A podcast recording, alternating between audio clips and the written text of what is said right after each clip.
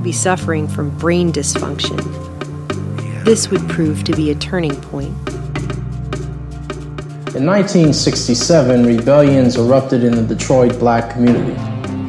In a letter to the Journal of the American Medical Association, three neurosurgeons, Drs. Sweet, Ervin, and Mark, put forth a theory as to the cause of the violence in Detroit.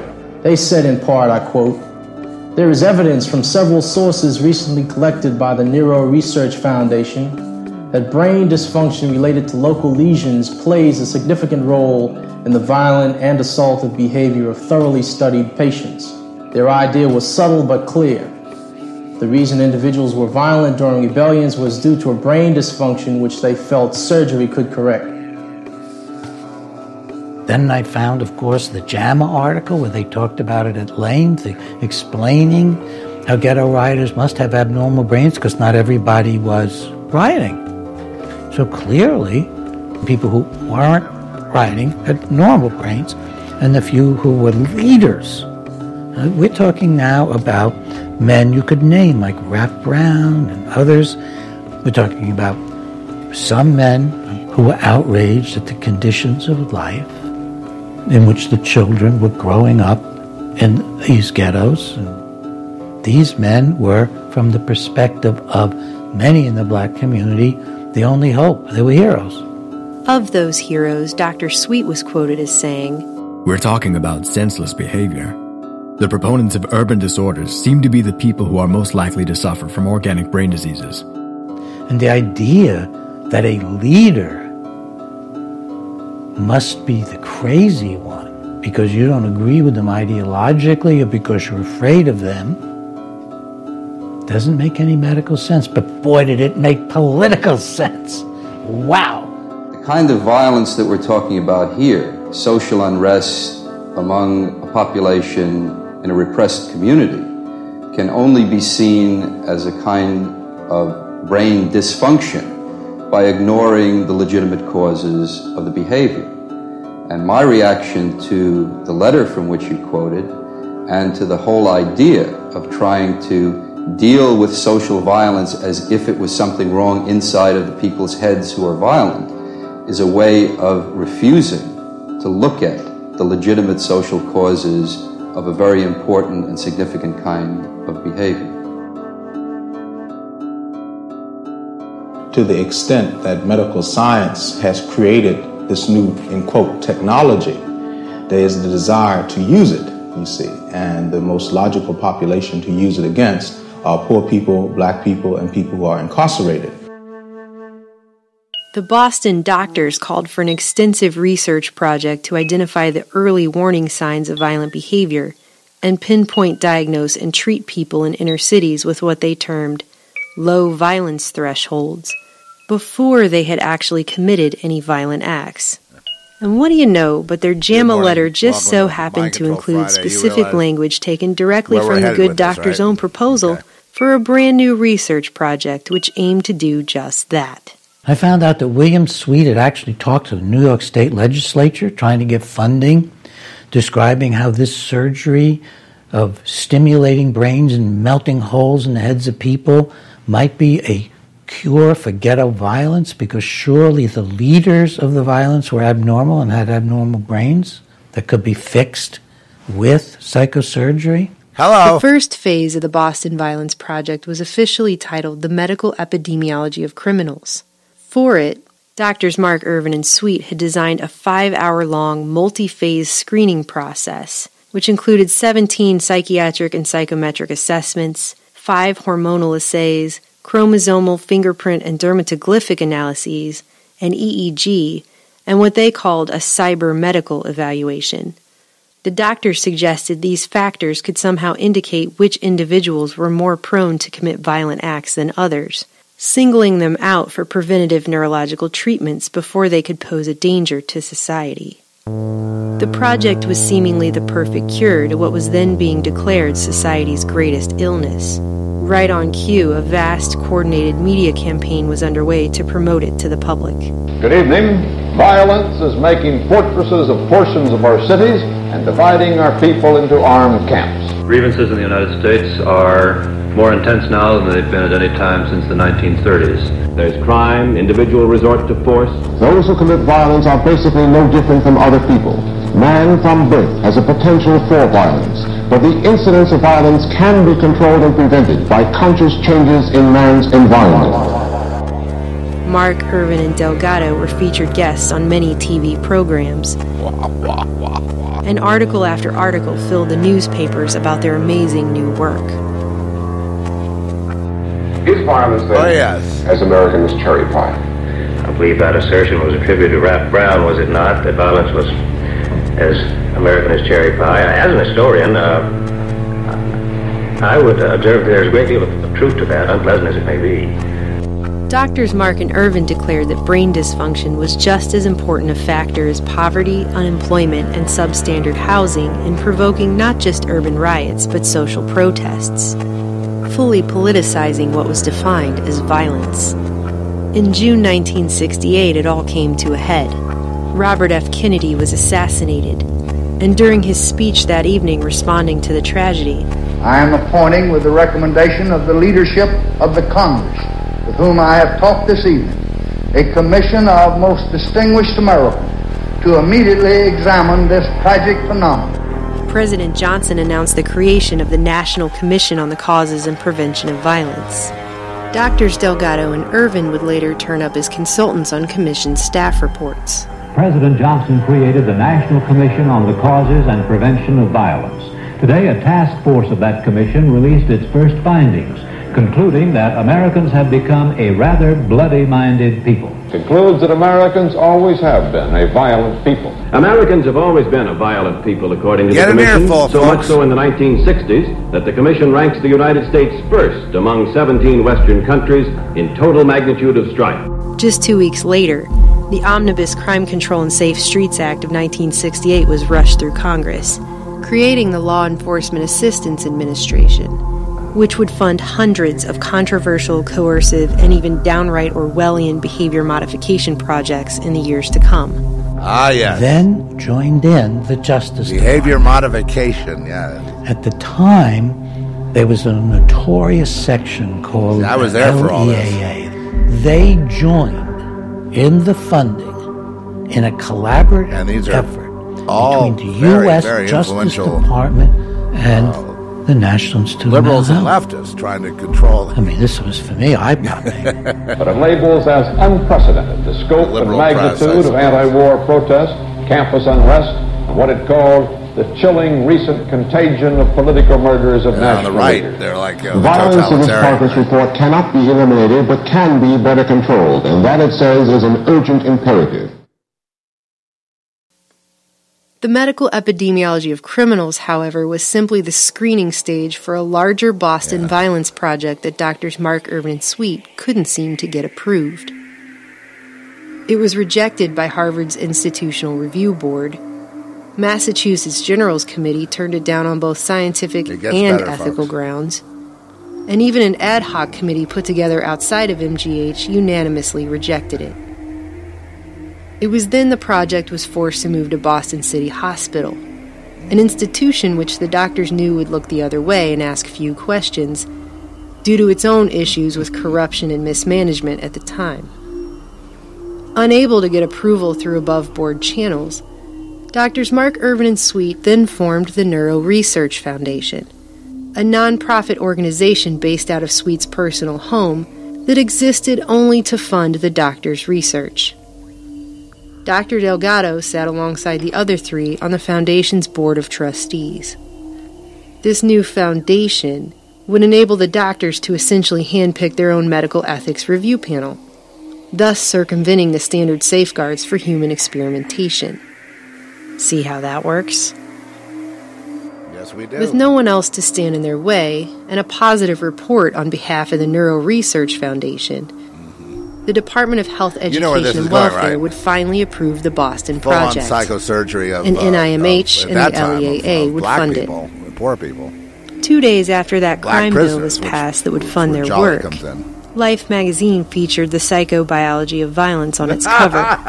Another story lauding the work of Drs. Oh. Mark Ervin Sweet and Oh Delgado. boy, we're playing the hits In it, today, the public folks. was brought face to face with contrasting photos of monkeys with surgically implanted wires There sticking out of their heads, having their rage dialed up in Delgado's lab, and 20 year old Julia S., a young woman prone to emotional outbursts, decked out in head bandages, frantically slamming herself into a wall Oh, under the influence of brain stimulation, just like those monkeys illustrating that man and animals were little more than biological machines to be controlled There and we tamed with go. technology. This is the foundation In for fact, what you in see one today. of Delgado's publications, he didn't mince words. foundation and he for to mass control. Animals as mechanical toys under his command.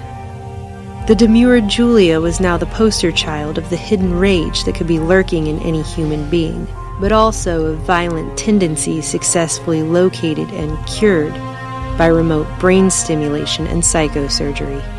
Remote? In reality, Mark and Ervin's treatment left 1968, Julia folks. permanently brain damaged. At the same time, the New York Times was advertising her as a great success story, with claims that she had zero uncontrollable rage fits since her second brain Take heart. operation. I'll tell you all was about back the- at where to home see and this even doc, singing in uh, a church after. choir. Dr. Mark was forced to admit to a Boston reporter that Julia was actually in an institution, where she would likely remain for the rest of her life. Despite this glaring inconsistency, one after the other, Ah. Dr. Jose Delgado and surgery. Mark and Ervin published books to garner wider public and financial support for Remote neural programming right here, Delgado's 1969 book, Physical Control of the Mind, Toward a Psycho-Civilized Society, spells out in graphic, controversial detail exactly what the aim of such technology ultimately is behavior modification and control at a society-wide level. The technology for destruction has now placed at the disposal of man a vast arsenal of ingenious weapons which facilitate all forms of violence, including crimes against property, assassinations, riots, and wars, threatening not only individual life and national stability, but the very While we're having a existence of nuclear war civilization. meltdown. the That's New York okay, Times though. promoted Delgado's book with the headline, What Kind of Humans Would We Like to Construct? Is it feasible to induce a robot like performance in animals and man by pushing the buttons of a cerebral radio stimulator? Could drives, desires, and thoughts be placed under the artificial command of electronics? Can personality be influenced by ESB? Hello? Can the mind be physically controlled? Meanwhile, headlines in newspapers all across the nation warned Americans that the United States was so overrun with violence. Unless Oh. some type of massive, widespread political and social reform was undertaken immediately, America was on track to become a nation of garrison cities where, quote, order is enforced without due process of law and without No. consent of the governed. What? The following year, Mark and Ervin published Violence in the Brain. In a spectacular act of self aggrandizement, One gem after another, right? The right? doctors dedicated the book to themselves, writing, This book is dedicated to the Neuro Research Foundation of Boston, whose goals for the early diagnosis and proper treatment of the violent patient parallel our own. In the book's foreword, Dr. Sweet essentially agreed with Delgado, writing, Our project holds out the hope that knowledge gained about emotional brain function in violent persons with brain disease can be applied to combat the violence triggering mechanisms in the brains of the non diseased. In essence, everybody else. Violence in Vernon Mark, neurosurgeon at Boston City. Frank Ervin, psychiatrist at Harvard. William Sweet, this powerful neurosurgeon during the introduction. And the book is about a man at the time called Thomas R. Thomas was a brilliant engineer with patents who was terribly violent and who, after the surgery, was now completely cured without any symptoms. And the surgery consisted of putting multiple electrodes in his brain, stimulating him, even stimulating him while he walked around the ward, then burning out parts of his brain. No patient was more highly publicized as a success of Mark and Ervin's new techniques than Thomas R., whose real name was Leonard Kyle, their star patient, who, according to their Don't- book, don't was diagnosed as laugh. Biden suffering went from the temporal thing. lobe epilepsy and prone to uncontrollable rages that the doctors were only able to subdue through remote brain stimulation and a bilateral amygdalectomy, which destroyed portions of his brain closely connected to emotional behavior. Well, I knew this was a lie. I didn't. I just have to go on, folks. I it was can't gonna stop. Turn out to be. And then so we'll talk I about this. began to get a hold of every single thing I could find that they had written. I was able to put together that at the point they wrote in Violence in the Brain that he'd been cured forever, he'd been uh, just discharged from the hospital. It wasn't a follow up at all. In fact, Leonard Kyle's story was the backbone of Michael Crichton's novel turned Hollywood film The Terminal Man, the inspiration for oh, which came from Crichton's time on the ward in residency as a student of Dr. Vernon Mark.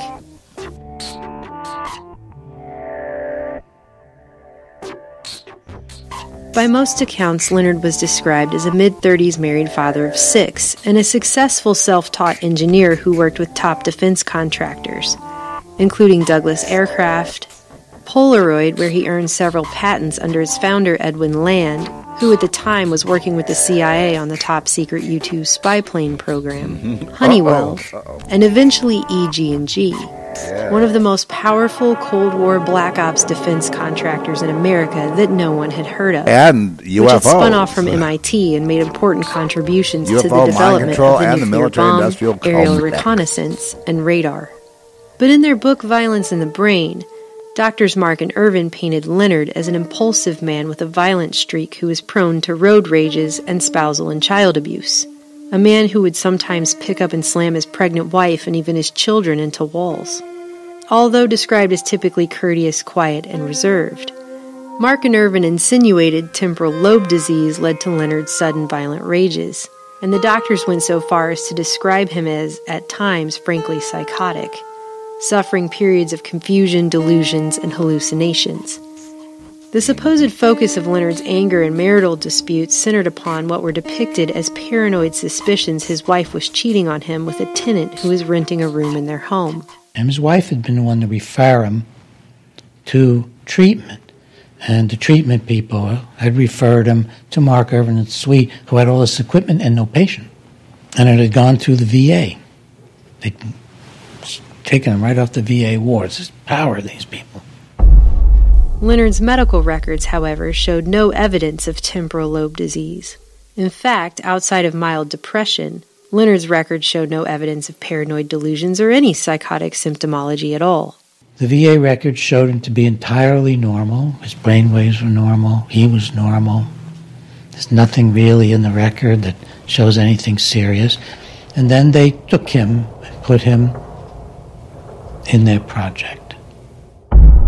Here the timeline gets fuzzy. During the spring of 1966, Leonard was officially admitted to the Violence Research Unit, where Mark and Ervin claim they spent months trying many combinations of anti seizure medication, tranquilizers, and psychic energizers, but to no avail. So Dr. Mark implanted an array of at least 80 electrodes into Leonard's brain. Leonard wrote to his mother and described what was being done to him in Boston as the stuff of science fiction. During our, my conversations with Helen Geis, his mother, she brought me a telegram. These are the days of telegram from Vernon Mark. She had written him and said, I hear my son is undergoing surgery. Can you please tell me about it? And the telegram said, Don't worry, your son is undergoing minor surgery. We had it in print. The doctors outfitted Leonard with one of Dr. Delgado's stimoceivers, which sent a steady stream of telemetered EEG data analyzed by computer for an impending violent episode. Then the computer would decide when to remotely stimulate Leonard based on the data. The doctors note that Leonard was a landmark for them. It was the first time they were able to demonstrate that systems in the limbic brain both start and stop attack behavior in man. Then I found a very obscure article by these men, maybe so obscure they didn't expect anybody would find it, and it said that he'd become psychotic while they were stimulating him. And it described how he was saying, I don't want this anymore, I don't want this anymore. Egregious lack of consent aside, now they had a remote trigger for human aggression, a type of activation of a human being by remote electronic means. Just like one of the major goals of the CIA's MK Ultra subproject 119. They would just Yeah, it toy was a real with his thing. I brain. mean, they would toy with it would while he was not. walking around, and he didn't know it was it turned on, so he didn't even know it was happening to him. Basically, a trained monkey. For months, Mark and Ervin remotely stimulated Leonard's brain by computer, meticulously figuring out what each electrode could do. Some made him feel like he was losing control, others like he was floating on a cloud. It was during this stimulation induced relaxation that the doctors suggested making destructive lesions in the medial portion of both of Leonard's amygdalas. While under the influence of stimulation, Leonard agreed to the surgery. Even Mark and Ervin admit in their book that after the stimulation wore off, the idea of anyone's making a destructive lesion in his brain enraged him, and it took many weeks of patient explanation before Leonard finally accepted the idea of bilateral lesions.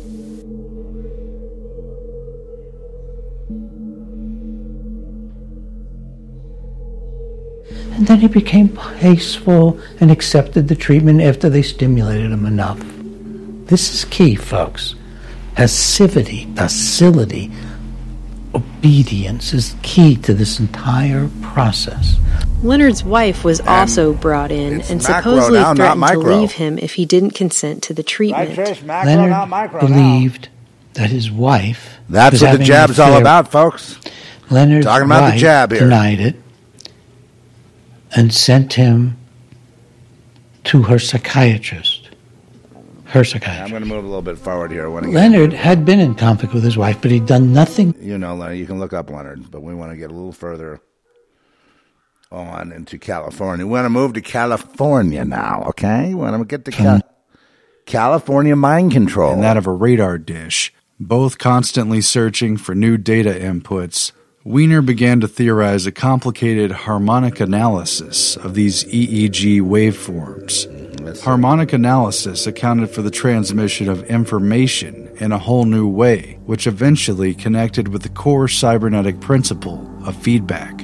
And we must get rid of any notion straight away that control is something imposed on the system from outside. Uh-huh. It has to be built into it. Oh, it's yeah. called feedback, and feedback Oh, is ubiquitous in control systems. If one could modify the way the brain people. processes signals, one could program the brain, the behaving entity, just like the equipment in missile control rooms, and just like the experimental animals who'd been conditioned to perform predictable behaviors in the lab. By 1955, Norbert Wiener, who had long ago sworn off work on, quote, weapons of war, despite his continued collaboration with the very military technicians and defense contractors While planning war, weapons, had they're trying the to make man completion of a peaceful by invading the brain, and then they decided they have to burn it. General's They have to burn the John brain to really make it work Walter right. Rosenblith, an Austrian-born Later they will engineer find out what nanotechnology MIT's can do. Communication Biophysics Laboratory. Mary Brazier, too, would work on this big project, which would become one of the Cold War's least known but most powerful secret weapons. They called it the autocorrelator. The apparatus Yes, made gotta an enormous this in the cloud. movie, don't the two dozen Autocorrelator? relays in the rapid repeater, the central processing unit that correlated one waveform with another, chatted incessantly among themselves. The clanking kept up for 20 minutes for each correlation, until the machine spit out its completed correlogram and came to a thumping, self-satisfied halt. Norbert Wiener loved the racket. He was captivated. He was absolutely fixed on the printout as it was coming out. Wiener's goal for the project was nothing less than to find the Rosetta Stone for the script of the brainwaves. A machine that analyzed brainwaves in analog mode. As authors Conway and Siegelman wrote, the correlator was Wiener's baby, the first analog computer to apply his statistical methods automatically to the analysis of brain function. Wiener considered the machine to be the most significant work of all the things he had ever accomplished. It took Norbert Wiener 25 years to crack the code of EEGs. It was the culmination of cybernetic research that he and Arturo Rosenblueth had begun on automata and feedback more than a decade earlier, leading up to the first Macy's cybernetics meeting on cerebral inhibition in 1942. In cybernetic terms, EEG represented the first known language which was not symbolic, but rather communicated directly and powerfully in its expression. The autocorrelator now made it possible to interpret brainwaves intelligently and automatically via computer, and for that computer to send a reciprocal response back through EEG to excite or inhibit brain activity. And when Mary Brazier transferred to UCLA the- for the, the level of opening of stuff. Burgoon's Brain Research This Institute, is special, so I'm she brought it the through, kind of, autocorrelator you know, with and then we're going to talk about it. Years later, all uh, of this would have grave consequences a lot of you who are- for Leonard Kyle.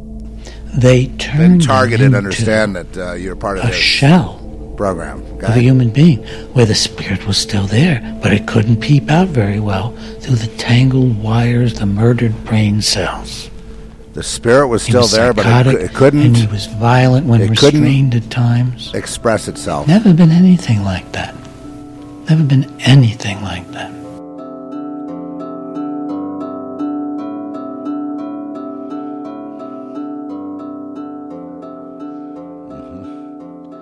The Boston Violence Project continued with funding through the NIH and the LEAA. Dr. William Sweet was Sound so familiar? powerful and had friends in such high places that in 1971 he was able to directly petition Congress for funds for their violence study, There you go. bypassing the ordinary process. There you go. The project, unlike your average scientific and medical proposals of the day, was aided by an organized political campaign to garner congressional support run by one of Washington's top lobbyists. These guys went to Congress. They got a direct science grant from Congress. Congress doesn't give grants for scientific research. Anybody here They like Congress? Came out with five hundred thousand dollars. They gave it to NIMH, completely bypassed Mind all control the zombie review central. processes of NIH, and said, "You give it to Mark Ervin and Sweet for their Have you noticed the dulling? This is how high up the chain this project truly went. There you go. All of this despite the fact that brain lesions such as Leonard's were well known for years to cause something called Kluver-Bucy syndrome. In 1939, psychologist and mescaline researcher Heinrich Kluver, a core member of the Macy's cybernetics We're coming group, up to the and grand his finale, folks. The neurosurgeon grand Paul Bucy finale. observed that monkeys who received bilateral is pretty lesions fell victim now. to a I mean, multitude of permanent behavioral these are your effects, answers. including everything Here from docility to psychic blindness, or the inability What to you've always wanted, recognize the emotional importance of events, such as the ability to feel fear. The same effects were produced when lesions were burned into the amygdala as well. Mm-hmm. So now I found myself looking at what looked like one of the worst, most egregious, involuntary, brutal experiments ever reported in the medical literature, and nobody but me that I could find anywhere seemed to be bothered by it. One unlikely source of concern came in the form of neurologist Dr. Ernst Rodin, who visited the Boston group after reading Violence in the Brain, hoping to gain information. Here come the LSD, to a similar experiment he planned to run on violent sex That's offenders out the of the story. Lafayette Clinic in Detroit. Dr. Rodin came away with a very different picture of what was actually going on in Boston than what was reported in Mark and Ervin's book. The nursing staff informed him that, despite supposedly They get being you a to kill about yourself, the treatment of violent criminals, none of the 35 patients in Mark and Ervin's initial study were violent criminals, or even truly violent people. Dr. Iris Sherwin, the Boston Project's head neurologist, concurred with the nurses and stated that he was not aware of any genuinely successful cases, including Julia S. and Thomas R. of violence in the brain and Mark and Ervin's research, Dr. Rodin concluded, We have been misled. Maybe now is a good time to mention that, just like Doctors Heath and Delgado, a FOIA request to the CIA regarding any contract work done by Doctors Mark, Irvin, or Sweet for the agency was returned with a statement that the agency CIA. could neither confirm nor deny that the men had ever worked for them. CIA. So we have these American surgeons, some of the most famous in the country,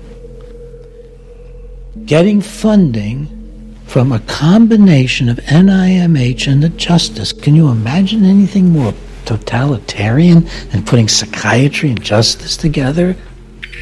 By 1972, internal LEAA memos show that the agency decided not to renew Mark Irvin and Sweet's funding, due to, among other things, the fact that they discovered Dr. Irvin was vacating the Boston project without informing the LEAA to take up a new position at UCLA. Oh! In addition to oh. evidence of the misuse of federal funds, including the fact that Irvin had used grant money to purchase equipment from a firm in which he was the major stockholder. The agency also noted that despite being proposed as the entire point of their research, the present proposal contains no attempt to develop treatment or follow up procedures for the patients involved. Because, as it should be glaringly obvious by now, that is not what this was ever about.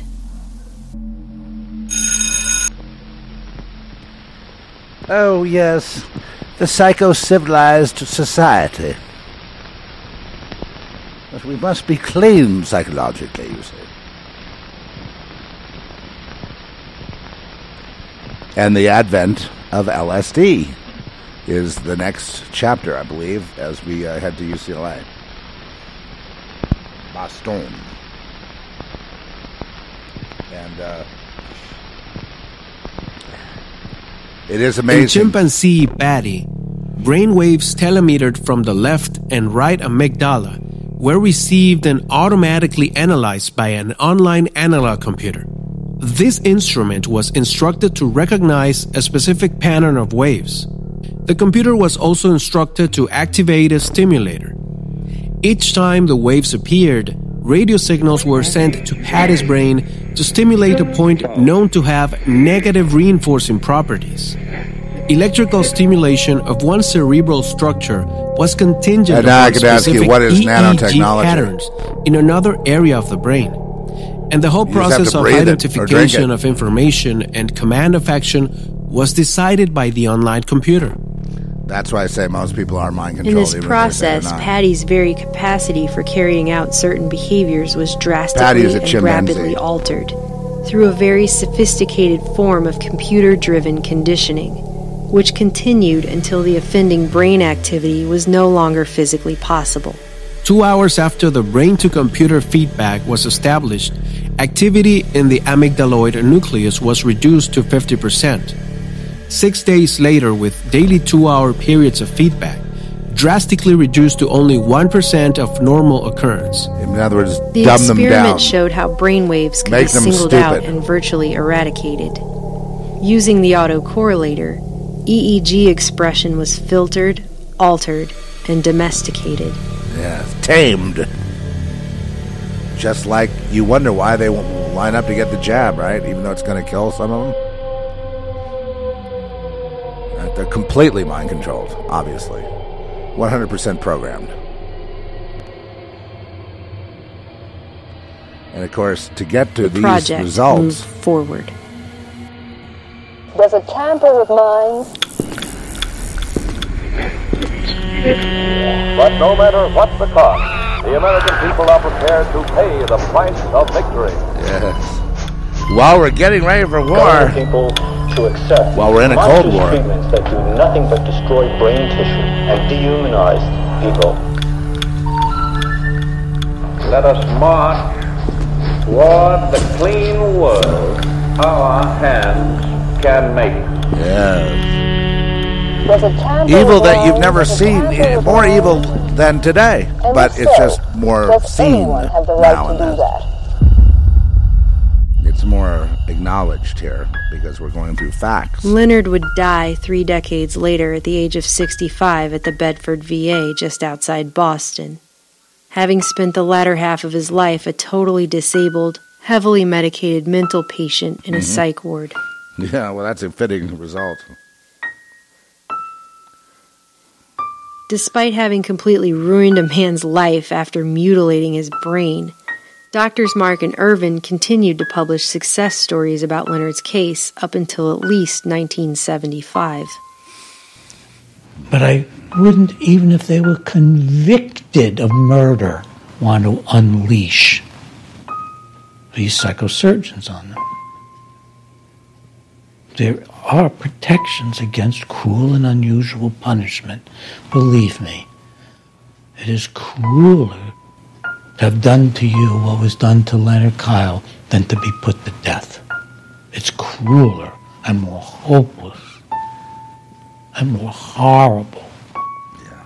Okay, well, what would this old guy say today? In May 1972, Dr. William Sweet again personally approached the Senate Labor and Health Education and Welfare Appropriations Committee for more money.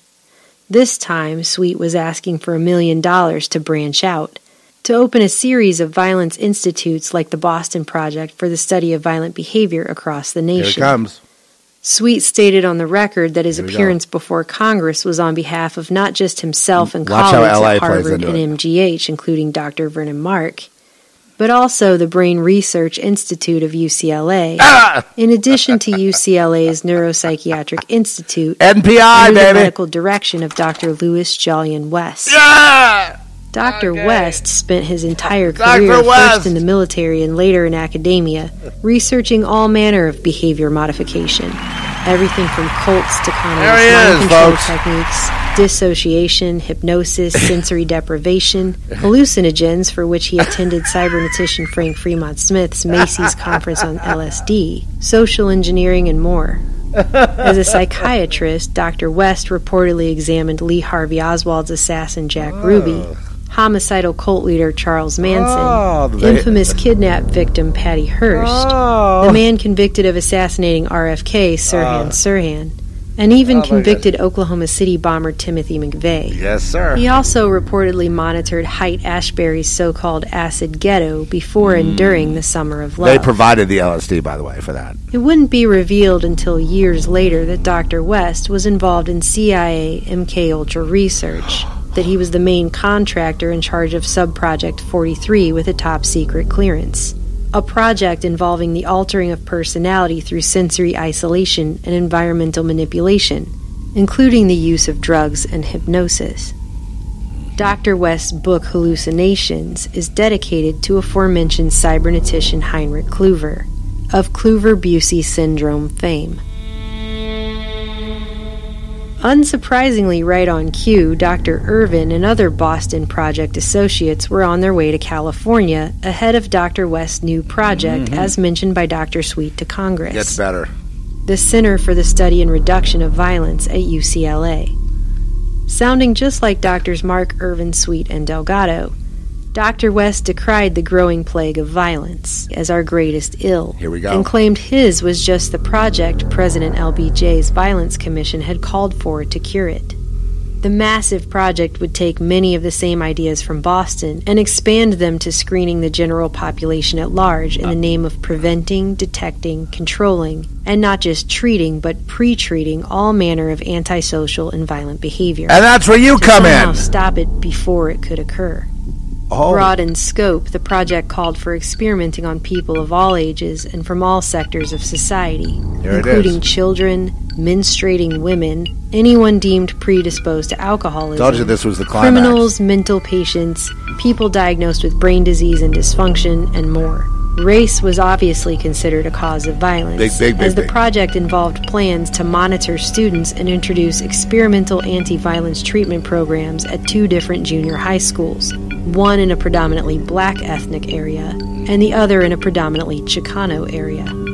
A wide variety of experimental treatment methods would be employed, including everything from newly developed but unapproved chemical castration drugs to monitoring, quote, abnormal electrical brain activity, specifically using surgical intervention by implanting tiny electrodes deep within the brain, end quote. Dr. West noted it is even possible to record bioelectrical changes in the brains of freely moving subjects through the use of remote monitoring techniques. Oh, really? Sound familiar?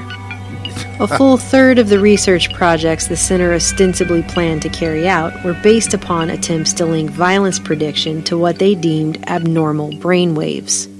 Irvin, for example, made remarks that to the effect that being a do-gooder or goody two-shoes or nice to people, that was a pretty good idea, but you wouldn't get any money from that. So they knew that the way to get money was to play on political and social fears and on racism. And these men are just riding that horse of violence, riding that horse of I'm right, you're wrong. I'm white, you're black. Familiar? I'm a neurosurgeon, you're a nobody. I think they're just riding all of those Back in the negative human 70s here. emotions, You getting it? integrating it Back in the into 50s. You getting it? totalitarian philosophies. The Nazi, ultimate goal Nazi, of all this Nazi. research was described as the ability to predict violent behavior, the development of mass screenings for the general public in order to officially label any violence prone individuals of all ages before they actually committed an act of violence, and then initiate preventative treatment in the form of behavior modification of such individuals, even though they had not committed any And here's where your crimes or torture done comes in, T.I. wrong yet. For many opponents, the UCLA project was a real life version of the Stanley Kubrick film A Clockwork Orange. Precisely. The center was described in a congressional hearing as a laboratory for the Department of Corrections and law enforcement officials with the diaphanous veneer of UCLA. Mm. Prisoners and patients at state hospitals and medical correctional facilities would also be used as guinea pigs for experimental research, including Camarillo. those being held at Vacaville, Camarillo, and Atascadero. And Vacaville at had recently NPI had at its UCLA too. Maximum Psychiatric Diagnostic Unit shut down following public outcry after it came to light that three prisoners had been amygdalotomized to inhibit their aggressive tendencies in 1968 That means their amygdala's with burned. disastrous results. Burned out. All of which the Burned. prison attempted to deny ever happened burned. at first. One of the things that I had not imagined early on was all of this might have political implications. Didn't dawn on me. I'm embarrassed at how naive I was about life. I had no idea the treachery of, of outstanding people in the field of medicine, psychiatry, neurology, neurosurgery. Through all of this, Dr. Bregan continued to publish articles and make public appearances speaking out against the Orwellian violence centers and their experimental treatments. I was not going to stop. I was just not going to stop about this. Again, unsurprisingly, in the initial proposal dated September Okay, and uh, to me, it was the uh, UCLA NPI, Dr. Jolyon West, the focus on um, uh, pre-crime and pre-violence, uh, giving way toward funding for mass social control, a la a totalitarian state, i.e., they'll judge you and they will rule over you, and you won't be able to have anything to do uh, to say about it. Um, and then there are underground bases too. There are underground, underground, I'd, I'd say laboratories. Um, West wanted to use the Nike missile base up in the hills of uh, the Santa Monica Mountains um, to do experiments and continue experiments underground in that, you know, down in that um, missile bay. There's a, like an underground thing there. To continue these experiments in a clandestine manner, he also uh, uh, was at the uh, uh, prison center in uh, Lancaster, mainly um, putting uh, electrodes in black men's heads, figuring the violence came from black and Chicano, you know, Mexican American, Hispanic, and black uh, neighborhoods in Los Angeles, and and and, and worked with uh, Ronald Reagan.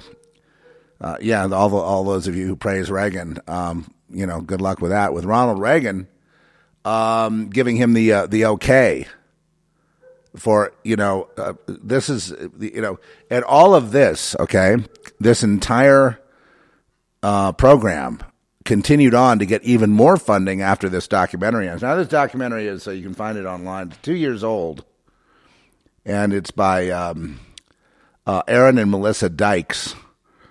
And um, it was a producer, Mike, sent it to me. He said, The last 45 minutes, which you've been hearing, will make your hair stand on end. And um, I'm just tying it together now with where we are today. See, that never went away. In other words, NPI. Now, NPI became another center. You'll remember Kanye West when he cracked up, i.e., had a moment of truth, okay? He had a panic attacks. Same with me when I was writing Society. I had panic attacks that, that, that, that I wasn't in the truth because I'd been brainwashed, okay? Brainwashed, uh, I'd been trauma based mind controlled. Not just, you know, brainwash means trauma. Uh, they put me in many um, isolation situations, and um, you know, figuring that that also, you know, that it was like, you know, with with with respect to the entire industry, the the psychiatric law enforcement, you know, uh, um, U.S. government, Congress, industry. Uh, it was really, you know, based on authoritarian, totalitarian social control with the illusion, the mind control that people have a choice or they have a democracy. They've never, not in my lifetime, there's been no democracy ever. It's all been, um, you know, outcome controlled. It's all, it's all been pre-controlled. And so, you know, as a result, um, you know, we like to believe in it. And, you know, you know, one of the big mind control programs they use is patriotism. And we can get into that a little bit. And, you know, it's, uh, it's it's unfortunate people get you know angry when you start talking about any of this stuff because they don't want to think that they live in a shitty fucking environment. They want to think America is the greatest country on earth. And they don't realize the greatest atrocities done to mankind has been done through America. And they don't understand how can that be? Uh, well, you say, well, wait a minute. Hitler killed all these Jews. Well, Hitler killed a lot of people, but we financed Hitler, meaning the, the USA. Hitler is part of the American military industrial complex. You see what I mean? They're ahead of you. They're ahead of all of us by decades.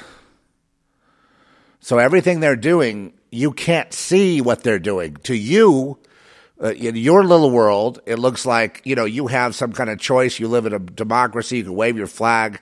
But you have no freedom. Zero. And you never did. You just believed it. When when uh, the Truman Show was produced, the whole point of that was to show Truman as every man, not Truman as a targeted individual, a guy over there, a guy over here. Truman is every man. That's I, I'm surprised that many people thought Truman is that weirdo over there, the oddball. No, Truman is you every man, the population, and the controllers, right, of the Truman Show is the military industrial complex, the doctors who are, like I say, ahead of you by years in terms of implementing programs that will affect you. And then you've all fallen out. Every single person that, that is out there right now, in the sound of my voice, is under some form of mind control and they don't know it. It could be severe, i.e., Yes, all for you. I'm going to be a patriot and take the jab because it's the patriotic thing to do. And if you love your family and love your neighbors, you'll take it. This is blatant. Blatant CIA op mind control. Blatant. Okay? Meanwhile, while that's going on, you're being showered in nanoparticles, right, to magnetize your bodies so that they can use, uh, you know, uh, electric magnetic waves, i.e., 5G or whatever else they have, you know, whatever else is usable, to do a mass experiment on human behavior, which is going on now. Right now, it's it's a, like a laboratory that's basically trying to get all human behavior to to get into line. And the totalitarian nature of it is any any one that seems immune from it is to be eliminated. Because why? Because they're trying to conf- they're trying to create a new human race. You know, a new human um, hybridized uh, race that's connected to the uh, digital uh, to the biological as one because they need, as you saw, they had evidence of the soul through their uh, uh, uh, experiments. Okay, but what did they try to do to the soul? According to this man, that you know, they basically were squelching the soul by burning the brain so the soul could not express itself through that vessel, that body. Why would someone do that? To contain that soul? To contain that soul in a prison. In other words, not getting rid of the soul, but containing it to do the will of the bad guys, which is uh, the bad guys is the U.S. government, uh, the con- you know the Congress, the, especially the U.S. military, the Pentagon, FBI, CIA, all that. That is the enemy, but that was the enemy before you even born. You know, when there was a you know a problem in New Orleans with you know, Hurricane Katrina for an experiment, they went down and collected everyone's guns. Did anyone have any say on that? That's not democracy. That's totalitarianism. They let you have guns to make you think you have some kind of freedom, so you won't act up, so you won't try to take your country back, so to speak. Uh, when they did the January 6th psyop, there's actually probably half the Americans believe that there was a, an insurgence uh, at the uh, Capitol building on January 6th. They actually believe that that was a real thing and that America was in the greatest danger it's ever been in, even more so than Pearl Harbor. They actually believe that. Okay, that level of mind control that they're under, you cannot recover from. They're dead already. They'll take the jab. They'll do whatever. But once you take the jab, that's kind of it. That's kind of your last. And I'm sorry for you guys have taken the jab. Get some help. There's help out there to undo the damage of the uh, spike protein. But if you take the jab and just keep going along with them, I, you know, you're basically meat in their uh, commodity uh, exchange. That's all you are. And you're not you anymore. But I mean, but see, there's something with the soul that's important here. By burning the amygdalas left and right, you know, they're con- using that to contain the soul. But notice that, and the soul can't get out, and and and it, you know it's trapped in this body where it has no choice whatsoever. Where you you know because the soul is how you express yourself in music, you know, in in in speaking on a podcast, in uh, in in uh, you know you know you know uh, arts, I, I, guess in general arts, in humanities, and you know studying, uh, you, you know, doing a research for a book or any of those things, you're kind of led by your soul, you know. When you connect up spiritually, you're connecting your soul right? You you you realize there's a whole other world that that you, there's in this invisible soul that's you, that's part of this other world that you can't see, and so you you try to find a way to explain that to yourself, and uh, and the society says you're wrong, you're wrong, you're wrong, you're wrong, and through behavior modification they get you to not believe in anything like a soul or God, or it's not just God, it's not just Jesus, it's the soul or anything. So right now we live in a 100%, you know, worse than Nazi Germany totalitarian state, where people still think they have a choice because they can get some French fries. So I, I got to tell you, I have to tell you, I just have to tell you, please listen. You are under a complete 100% lockdown right now. You have the illusion that you can walk around and do things, but it's it's you're surveilled by not just one, not just two, but by hundreds and even thousands of uh, military industrial complex or global complex agencies that spy on every single one of you every day and take data from you from the nanotechnology that you breathed in and whatever. They already take data from you and they send data to you. Only way you're going to break this mind control is you're going to have to, to rely on the spiritual and the spiritual battle. That's where it can be fought. Because God will not allow you, listen to me now, God will not allow you. Yes, God is real. And God will not allow you to, to not have some way of fighting back, some way of, of having dignity, some way of having, you know, a, a, a life, some way, because that's the, uh, the, the, the essence of creation. If it went all the way to the dark side of totalitarianism, i.e., America, uh, which is the dark side, um, I'm sorry to tell you this America was conquered, you know, officially, but I mean, you know, decades and decades. I mean, back in the 30s and 40s, I mean, it, it's been a conquered world. We had totalitarianism in the 30s and the 40s, you know, for the war effort. Remember that? Well, you weren't around, but I mean, yeah, the, the, everything was about the war effort. And while they were doing this war effort thing that we got to go be violent and start killing people, they're doing they're doing experiments on uh, you, know, to stop people from rioting and, and implanting them with chips to make them docile, which was the subject of uh, uh, of the uh, 1968 uh, Clockwork Orange Stanley Kubrick movie, which was uh, incredibly prescient, but you know, basic based on the based on this whole horrific uh, aspect. In fact, the the the Anthony Burgess, the writer of the the book A Clockwork Orange, you know, he had been studying. I mean, he was a, a literary guy, you know, uh, uh, but he had been studying this subject and felt this was really a great subject. What, what's really good is when you study a subject, and then you say, well, that would be a good thing for a movie, like Michael Crichton doing that patient, you know, that became the Terminal Man, right? Because they they experiment on his brain. But what's the point? The point is to make people docile and accept. Hello, dull. Have you heard the word dull? Docile and accept the, the, the reality that this is a totalitarian regime and you do what you're told. Okay, the idea of eliminating choice completely, eliminating uh, children, and, and making every single human being on this earth recognize that until you get permission to uh, be an author, to be a doctor, to be a film director, to be a this or that, until you have official permission from the pyramid, uh, you will be, um, you know, you will be pounded into the ground. Now, who pounds you into the ground? The willing slaves do, the people that made Biden win. All those people and all those precincts, they will make sure that your project doesn't succeed, whether it be scientific, arts, humanities, you know, uh, inventions, especially, uh, get quashed. Why do they get quashed? because you didn't get permission from the system. You have no freedom, folks. You never did. And you never will until you understand this. That's why I had to go back.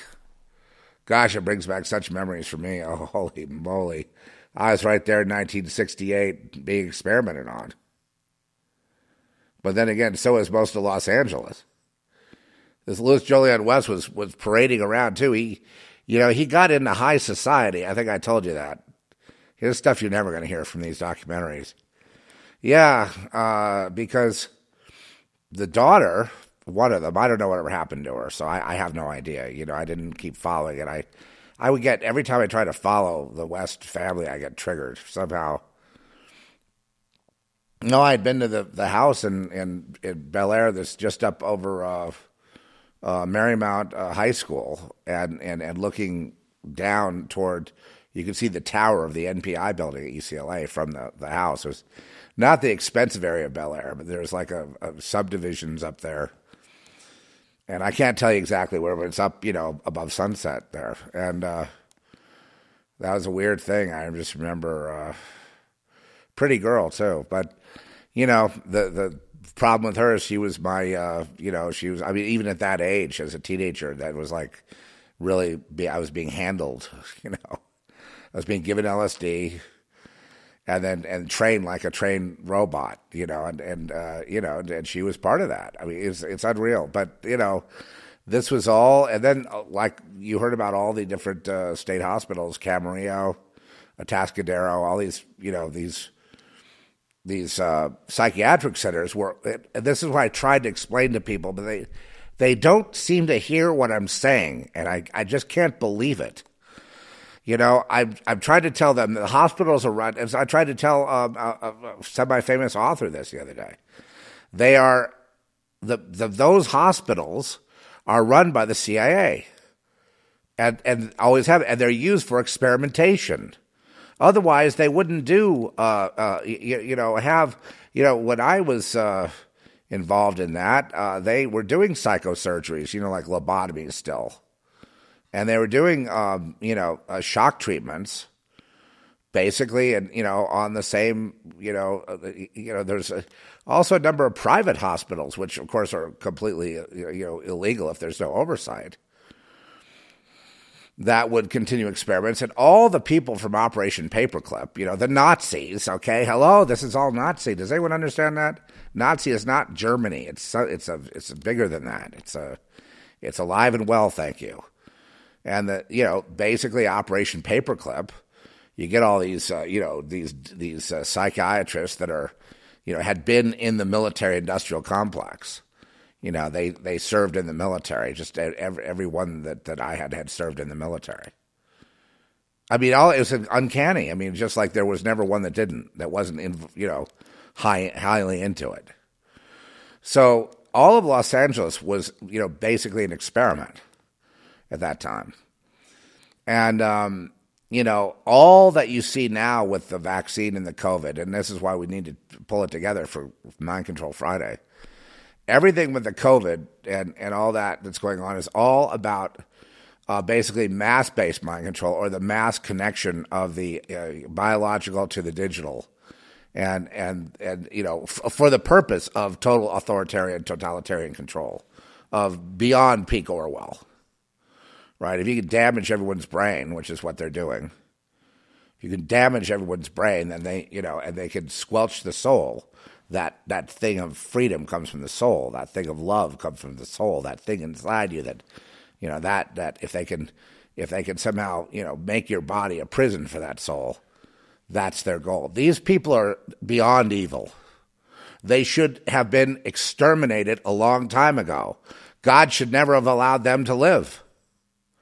How dark they are, how bad they are. But the problem is, is that when people get into positions of power, they become like that. They get like like, and what's the what's the what's the demonic side of man when he gets control like that. He wants to make people into guinea pigs, doesn't he? He wants to make them into having no choice. He wants to make them into um, electroded trained monkeys. And so I don't mean to laugh when I go into downtown Santa Fe or you know or anywhere I have I happen to be. I, I, I, but you know, if I didn't have my humor, which I'm a very humorous guy, you know, I'm, I like laughing. You know, like people that know me on a daily basis, they say you're always laughing about something. I say, well, you know what? It's better than crying. I also cry. I don't like crying. I like laughing, and I find it hilarious watching the people of New Mexico go around doing what they're told. I mean, yeah, I know, I know, it's sad, and I shouldn't do that. I shouldn't get secret amusement from it. But uh, you know, Remember this, though, not that long ago, these were the people laughing at me. There is a kind of a vengeance going on here. I don't even want to acknowledge it because I'm afraid that it, I don't want to get into it and be punished by God. You know what I mean? I do fear the Lord. But there is a vengeance. I think the COVID thing is a vengeance against the wicked. Okay, now I'm, I know that I'm in territory now that will make people's blood boil with anger against me, but I'm just the messenger. Why do you think God sent me to the earth in the first place? It was to observe all this. Why was I, you know, living, you know, in the middle of high society in Beverly Hills and, and UCLA? And, and by the way, my mother graduated UCLA, my father USC, you know, and they were kind of adversarial. They, they were the most, I mean, they were a great case in this. I mean, they were a great case them and their friends were just uh, absolutely had this sort of you know post World War II elite socialite status, and I've got a lot of clippings of them in the newspapers just acting like fools, and um, and to watch their downfall, you know, which I did. It's, it's really pretty. No, I don't think really sad because you know what they needed their they needed to have their comeuppance you know, they, they, they, they needed to be reminded of the thing they participated in. And, uh, and you know, they became very paranoid in their lives. They, they realized that they had, uh, you know, it's kind of like, you know, the, the, the people that are involved in this system, even if tangentially, like, you know, these people, they, they were involved in, you know, business and different things, not, not anything like science isn't hurting people. But see, they all know they're part of a, uh, of a, of a, of a group that's doing evil. They're part of the ruling class, if you will. And to watch them removed from that status, and now we have a new ruling class, you know what I mean? But they're the same. The ruling class, the Black Lives Matter, the woke, all that, that's 100% um, uh, you know, classic CIA mind control. I mean, classic. When I say CIA, it's because they were involved in all the mind control. And, you know, you saw how Dr. Julian West was involved. I mean, the hits keep on coming. Sirhan, Sirhan, you know, and Bobby Kennedy, right? and you had uh, you know all the way through Timothy McVeigh. Remember, remember they didn't mention uh, Jonathan Hinckley. Remember, he was uh, Hinckley's psychiatrist too. Remember Catcher in the Rye. How about the guy that blew away John Lennon? Mark David Chapman. Who could forget that? And what did he like? Catcher in the Rye. Wasn't that interesting? you know what I mean? Using different things for for control, and uh, then letting them loose. And how about this today? uh, FBI and uh, so when I say CIA, I mean uh, CIA, NSA, FBI, you know, alphabet soup. So you know, right now we're in the time of false flags, right? False flags where they, they usually get a Manchurian candidate to go shoot up a school, uh, get a white kid to go shoot up a, a, black church. You know what I mean? That's classic USA uh, government. That's good old USA, baby. That's the USA today. They run things. Ted Cruz doesn't run anything. Trump doesn't run anything. Okay? And he sold you all out. The day that he closed down the economy and he bowed down to Fauci and Gates, and Gates and Fauci is exactly what I mean. The minute he bowed down to the to the to to the system, to his, you know, brethren there, right? Those are his brethren. The minute he, he had to bow down to them, you know, this is like a Masonic thing, I guess. You know, you, you don't, you don't, right? You have to, when you have a higher ranking uh, brother, you have to do what they tell you. Oh, yeah, another form of slavery. Hello. Okay, so for those of you who like Freemason, there's nothing free about it, being a slave and basically having to do the bidding of, you know, Lucifer. And basically, that's what you know. The minute he shut down the U.S. economy and and played ball and and you had his you know basically was emasculated as he sat back behind Birx and and Fauci, remember, and they were running things, and then they ceded all the power to the governors, but the governors would not all get in line. Oh, there's a whole talk there. But listen, the guy sold you out, man. You know, he is responsible for all the fucking jabs going on that are hurting people. And you know something? he knows it. And he's taking the side of, well, we might have a few casualties, but at least we don't have this COVID thing. Let me, that's not even what's going on. What's going on is they've threatened to launch a real bioweapon if they, if people don't take the jab. That's what they're scared of. Okay. I'll repeat that so that I'm sick of hearing people talk on the radio and they have this wrong. Let's back up one second. Let's get it right. They're afraid of a mass extinction event caused by them, they're threatened with if they don't get people to take the jab. If you take the jab, you get to live. And not everyone's going to live, but some will. So that's why they made that choice. They're not crazy. This is not a nightmare that you can't understand. You can very well understand this. The powers that be have been threatened that if they do not, Get every single one. Where's the jab and all this coming from? It's from who wants to magnetize the human? Who wants to hook it up the biodigital hybrid situation? Who in the Bible? Let's go to the Bible. For gosh sakes, at least there we know we have accuracy. Genesis 6. Okay?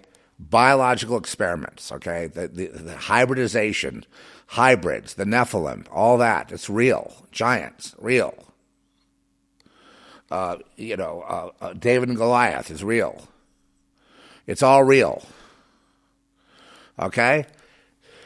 So those fuckers, and you don't want to mess with that, yeah, because they could just kill, you know, hundreds of millions of people. They're just like, you know, they're just, uh, you know, they're they're just they are total authoritarian. You know, the world jumped into bed for them with the technology, i.e., Nazis first, and then everyone joining the Nazis, Nazis, Nazi, Nazi, Nazi, Nazi, Nazi. see. When you're a Nazi, you not see. So they all join the Nazis. And now they've been put in a corner, which is in this chess match, it's this, this you know, you either take the jab and take your chances, and yeah, it'll, it, you know, the human race may be thinned out, but you know, you'll you'll be able to go on. Or it's the end of you, meaning them specific, meaning Biden. The end of Biden and his family and Washington, D.C., and the rest of it would be burned to a crisp. So that's why they're, they're doing everything they can do to force you to have the vaccine because they will lose everything that they have uh, cheated and killed for and done harm for and been bad fucking people for. They will lose everything if they don't get you jabbed. They either get you jabbed or they go down. That's the bind they're in. Otherwise, it wouldn't be like this. We have commercials and people singing. But yeah, I mean, I get amusement out of it. I see how stupid people are. It's, it's you can make a case that they don't deserve to live. They're that stupid, right? No other animal in the world can be as stupid as man, and they don't get to live if they're that stupid. Why should man live? You can make that argument. I mean, that's a good argument to make. Man has fallen in the evolutionary, you know, sort of uh, not evolutionary, but sort of the the the the the, the uh, I don't want to use that word because that's Darwinian, and Darwin was a sellout. A um, I guess the best way to look at it would be survival of the fittest. You know, the the the fittest have, are not fit anymore, and if they're if you're not mentally fit, you you really will be extinct. That that itself is an extinction level event right there, becoming stupid. And I think when you get this, uh, by the time you get the jab, you've proven not only are you stupid, but you've proven that you're the dumbest of the dumb, and really have no point. There's no, there's no after after the there is no after the jab. After the jab is just basically electronic experimentation, getting you to go left, right, straight, just control after that, and then there's going to be further jabs and further. It's it's not just the jab. What it is is it's it's it's it's the hybridization of human through nanotechnology and and uh, you, you, know use of luciferase, nanotechnology, nanobots to connect human and really the human soul, because we're containers of the soul, to uh, the the quantum uh, world. Which, by the way, is what Girl Next is all about. But I, it's so funny. I haven't had one person able to decipher Girl Next properly. That's sad. I mean, there's not one person that seemed to understand that the very thing I'm talking about is what's going on in that movie. It's not in your face. I mean, it's not there to lecture anyone. It's just funny that people don't seem to understand.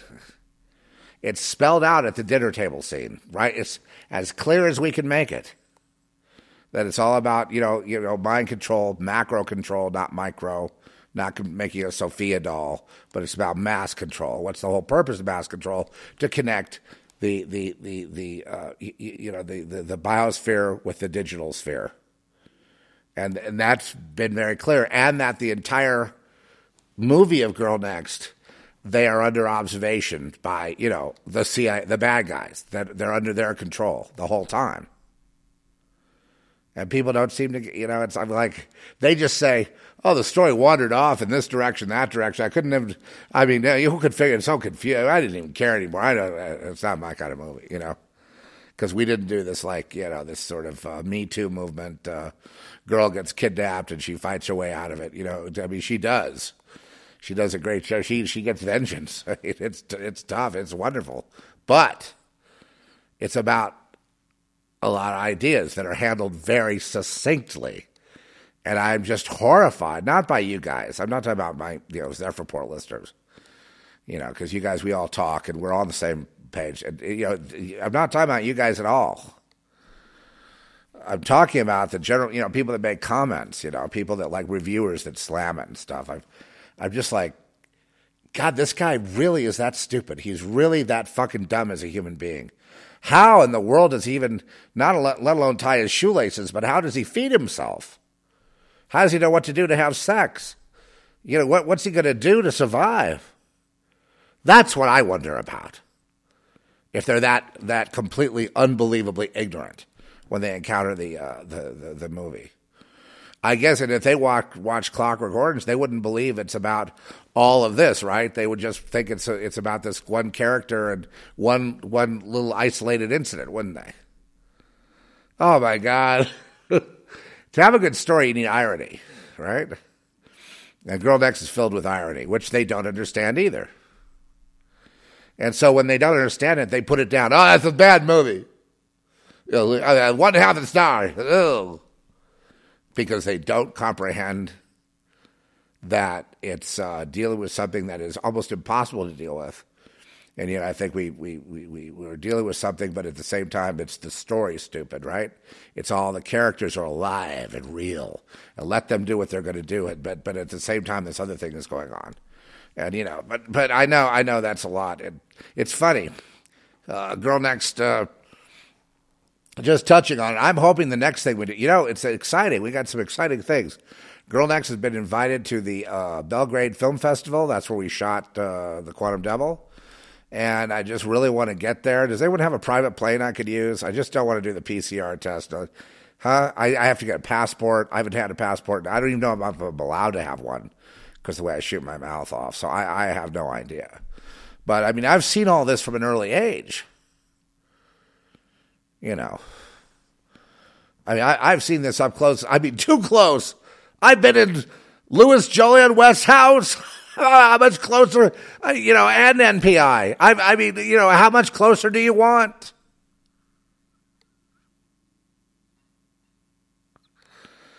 How much more do you want of a witness?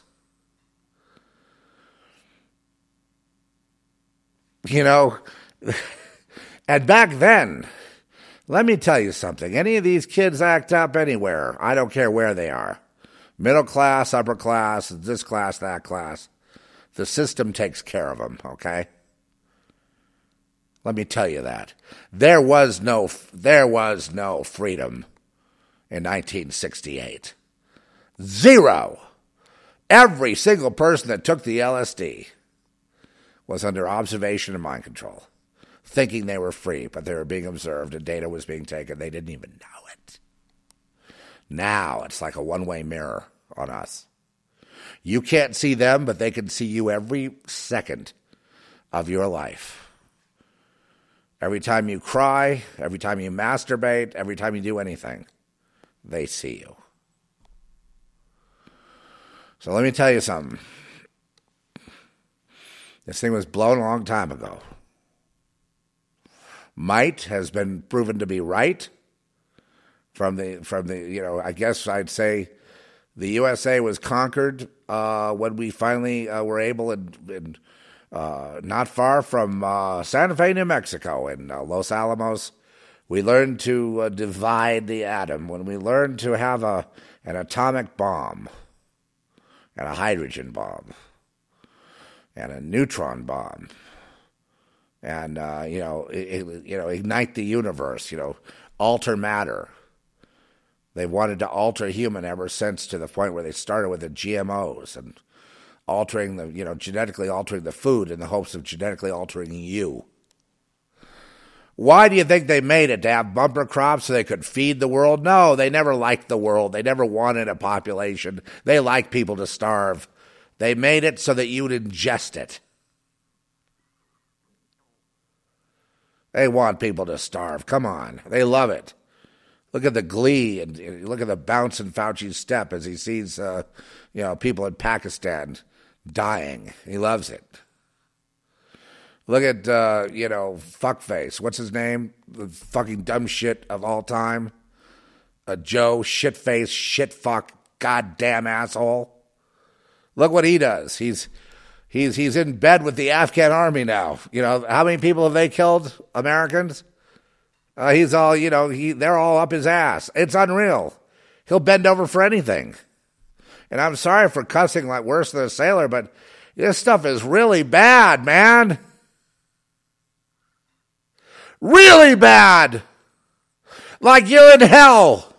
Only you keep painting the walls to make it look like it's not so bad.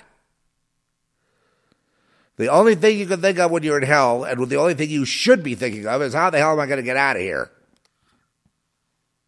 Not how do I get famous? How do I get enough Instagram followers? How can I make a go of this radio thing? You know, I should think that about the films. I even think that. I, I don't. I don't. I'm just. I'm, you know. I don't expect anything. I just. You know, make the films. You hope you you can have an ongoing concern. I just got to leave it in God's hand. Whatever God wants me to have, that's what I'm going to have. That's my attitude toward the whole thing. Get the opportunity to do something. It's very exciting. You do it, but you, you can't, you know, you can't worry about it. You know what I mean? You can't worry. Oh my God, they might cancel me because I said something real. The only people that get canceled are people that say real things.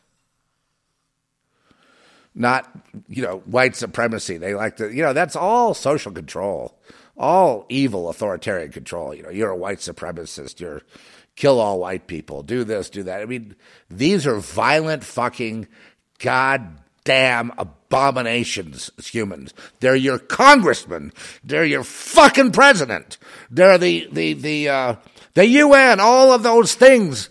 They uh, they just want to pervert it all and make it into one big abomination to their God, which is basically wants the opposite of good, the opposite of decent, the opposite of love, all of that here. And then they get their little mavens. Why do you think uh, someone like Marilyn Manson became famous? Because he started singing the praises of Satan.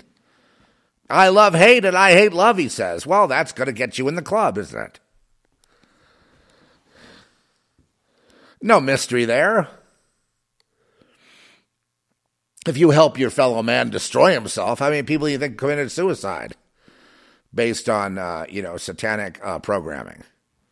How about millions and millions? Nobody gives a shit about them. You know, so before you think we're so virtuous, I mean, think about how much evil has gone on that we haven't done anything about. And we continue to do nothing about it. Now, I'm sorry I was yelling, and I'm sorry I've cussed like that. I hate, hate it when I do that. But the only reason I did that is because I just, I just, it's just so obvious to me what's going on. I just don't understand why nobody else can see it. You know, I mean, you guys, yes, you wouldn't be listening if you didn't, but I mean, you're a small sliver of the population. People should be applauding my talk. You know, hey, thanks. You know, that's what I was thinking. It's uh, woken me up. Yeah, I'm, I'm doing research, and maybe I'll start a pod. You know, you'd, you'd think that it would be exciting to have to to out all of this other. You know, these guys, Aaron and uh, Melissa Dykes, that made this documentary. You know, there's only like you know a, a few views of it. I mean, it's it, it, was buried until producer Mike found it and sent it to me. I didn't know. He said, check the last 45 minutes out. I did. That's where the Jolyon West thing came in. Notice how they didn't really go on about West too much? Dr. West. Notice how they didn't go on too much about him? Like I had to add a lot more tidbits about it they focus more on Boston and and and and you know the the the, the beginnings of mind control, military industrial complex. You got to kind of be on the East Coast, right? Because you got to go petition Congress for more money, which they're all too eager to give you. Now we got a big Robin Hood scheme going where they want to take, you know, tax everybody to death. That's be that would be middle class and upper middle class, and you know, people that own farms and businesses, and let the uh, you know the Bezoses and the other the big time Satanists go. I'm sick. But why do we have to even play this this game anymore? Why can't people that are Satanists just come out and say it and just you know have admit it? Just be open about it. You know, I got my millions of dollars because I, you know, basically, you know, do this and that. A lot of people get killed because of me. My name is Bill Gates, and yes, I'm a total Luciferian. I want socialism for all because all good Luciferians want people to suffer, and socialism causes poverty. Thank you gives a good excuse to kill people. but what I really like is pain. We know how painful it is. That's why we want to give you the jab. why don't just come out and be? Be real. Why not? Because Satanism is a game of deception. That's why. You're supposed to be here and think this is peaches and cream. This is great. You know, if you just fight hard enough and, you know, you know, keep taking the punches and roll around and go forward anyway, and you just uh, do all those good things, you'll succeed. Well, success according to whom? To me, you're already a success. I, I, you don't need to do anymore. You're you're already if you're awake, you're a total success. You have, you know, done what ninety percent of the rest of the world cannot do. You've done. You've woken up and you've faced it. Not much more we can expect from a human being. There really isn't anything else to do. I mean, you could go work at something, I suppose. But that's all. You know, who cares? You've done the main thing. You're awake, and you know what you've got to do, right? You've got to get out of here. You've got to get out of here. You need a spiritual solution because the physical is is just a failure. So the only thing, the only way out will be spiritual. That's the only way out. And uh, no guarantee, of course, and that's where faith comes in. The reason they ha- want to give you the jab so badly that they want to go door to door, you know, and, and, and the reason they don't really want to shoot you is because they need a population that is jabbed to do their continued work. Is because every one of those politicians and every one of those governors and every one of those guys sitting on the UN and everybody sitting around in Germany, the source of all evil, and Klaus Schwab and all the rest of them, everything they value will be gone. They will be gone if you guys don't take the jab. And that's the rub. That's why it's so desperate. And then, of course, they want to go door to door for your guns too, and door to door with the contact tracing. They want to be so far up your ass, you're not allowed to think any thoughts at all ever again. And they made great progress toward getting their hands on your heart where you can't even have a heartbeat without their permission. Okay, and that, that, that's on that's on you, buddy. That's on me too. That's on us. We let that happen because we're pussies. We don't want to fight. You know, people make a big show of it. They shoot all their guns off on July 4th. I mean, that's, you know, like, wow, we won the Revolutionary War. What the hell is that? We should ban July 4th. Until we grow a pair, we don't celebrate that. Till we could, you know, you right? Because, uh, you know, I don't know. You think God would honor a human struggle? Right now, humans aren't. The, the weird thing now is all the humans I see around here are complacent. They just go along with it. They, you know, I mean, they, they just uh, give in in a minute. I mean, they don't care. They, they just give in. I need, uh, you know, even when Stanley Kubrick did, you know, Clockwork Orange, show you how important cinema, how important is cinema. The most important artistic medium there is is cinema. But you see, the pandemic took away those big screens. Why? Because they don't want us getting together in places and having a shared communal experience because we might band together and wake up and that would really upset them. The people that have all the money and all the jobs and all the things and all the illegalities and all the getting off without ever having to pay like you pay. Now, you saw from this documentary earlier on about, you know, all you targeted individuals or people identify as such, you saw how it all works today. And you understand, you know, that this uh, ongoing now experiment isn't just on you, you few TIs.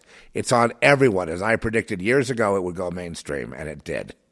Now, every single individual is targeted and surveilled. Every single one. And thrown, you know, magnetic stuff and, you know, they, they mass throw, you know, they fly nanobots over us with these chemtrails and all kinds of we have weather modification. They're doing everything they can do. But what's the point of the weather modification? You. What's the point of, uh, you know, poisoning the food supply with GMOs? You. What's the point of, uh, you know, the whole COVID thing? You. You. You. Always you. You're the most important thing in the universe. Why is that? Because you've got what they don't have and what they desperately need. What they want to do is put you to sleep so they can get access to it and use it with you being just some sort of useless, useless automaton. Like you have the, this whole generation Z. It's like one big useless automaton. You know, one big useless. It's not the, really their fault. It's really their parents' fault. I mean, their parents were completely mind controlled. Now they are. They're all in one one big boat. They all ought to get along just great. The, the Generation Y, X, Y, Z. Generation Y, whatever generation it is that are kids in college now, the, the, they're like I would say, eighty percent totally one hundred, you know, co- controlled and ruined, and probably Uh, that's the worst it's ever. They're, they're the worst generation of all. So for for almost like a cherry on top of uh, this complete defeat of the United States, which is not just one defeat. This is like another defeat. And as somebody said, Rodney Howard-Browne, the famous pastor, that you know his problem is right now. He's having to do security at his church in Florida. He's actually a real guy with a real church, and of course they hate that. But he's having to do security because guys are coming in with like machine guns and stuff saying they're there to they're there for security, but they're coming in with like, you know, um, automatic weapons, and he's having to turn them away because they're there to, you know, you know what they're there to do? They're there to shoot up the place on behalf of like you know the FBI or whatever. They're there to you know or whoever their handlers are in the, in the you know U.S. military industrial complex. But yeah, they're sending in the agent provocateurs wherever there's a group of people. And what's the thing about Christians? They don't want the New World Order, right? They don't want to take the jab. They don't want to be. Uh, they want to be free. They they want to be free to worship, you know, God in the name of Jesus. They want to be able to. Uh, they they their eyes been open because they they've uh, they know the Word of God. If you know the Word of God, your eyes are open to all the wiles of the devil. They've seen the depths of Satan. They don't want it. They're trying to to try to be free. They're trying to be. They're trying to, you know, they they found that they could be free in worship of the Lord, that they actually are free. In that one thing, they cannot, nobody can touch that. Nobody in the whole world. And they hate that.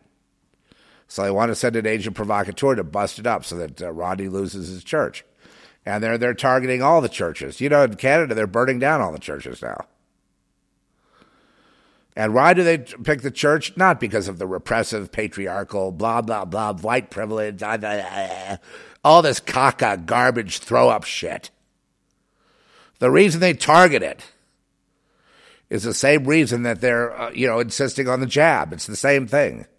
And now we have all these kids of the woke culture. They're all insisting on the jab too, and all the they're basically saying Sieg Heil for the white supremacist while calling you a white supremacist. It's, I mean, can they be more stupid? I've had to cut them off. I've had to ban them from my being around my page, or I have a little page. I don't even add friends very rarely. Somebody if I know you, you know what I mean. Other than that, don't even bother because there's too many spies and people that want to, you know, they, they, they don't like hearing, you know, a mind like mine go at it. Now, right now, my mind is extremely, is really sharp and really explosive. That's freedom, baby. Uh, my mind is not for rent. Da, da, da, da, da. no, my mind is not for rent. But believe me, they don't rent your mind, they just take your mind. Rush was just uh, another naive case, right? They knew they had to dance with the devil to get, you know, to get up on stage and have everyone applaud them. You know what I mean? They knew that. And then they spent their whole time trying to not be in that situation with their lyrics and such, being a lot, a lot of them of a spiritual nature. Oh, don't me wrong. I love the band. I'm just, it's, it's, I'm just noticing. I'm just noticing what people do. See, what the world wants me to do is not notice that. You not notice that.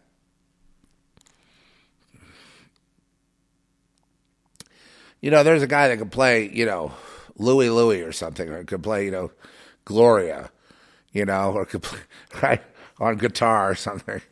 And you know, the, and after he, he, he sells out, finally, you know, the the minute he sells out, he's got a gig, he's on stage, and and now everyone listens to Gloria. It became a new hit.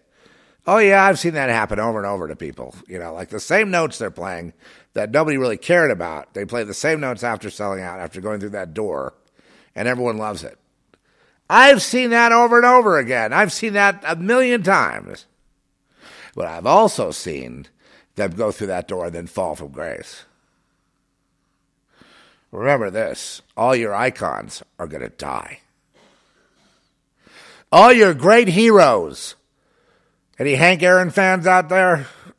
I was. I thought he was the greatest hitter ever. Not Barry, Barry Steroid Bonds and you know, Babe Ruth was Babe Ruth, but Hank Aaron is, you know, because of the steroids, I'd say I have to eliminate Well, that's why I used to dig baseball when I thought it was for real. Then I realized they just want us to look at baseball and forget about what's really going on, right? So I lost interest in sports. Because I knew sports was entertainment. Of course it is. You know, movies too. Uh, that you can go to the theater now. I, I don't feel compelled to see anything that's in the theater right now. I don't have any desire to see whatsoever. I've watched a bunch of Hollywood movies over the last year, and everyone left me disappointed because they can't afford to be real. And you know what I mean. If you do something real, they all jump on you, they slam you. Not everybody, though. Not everybody. There are people that do appreciate, you know, when you when you you know sticking your neck out, had taken that risk. But then there's people that just they just want to go along to get along. They just want the movies to like spoon feed their programming, and that's what they do right now. And uh, that goes for most of the series on Netflix. They're just basically conforming mechanisms for society. That's all they become. Because Obama and Michelle sit on the board. So all they're interested in is getting people to comply. So all their programming will be about compliance in some way.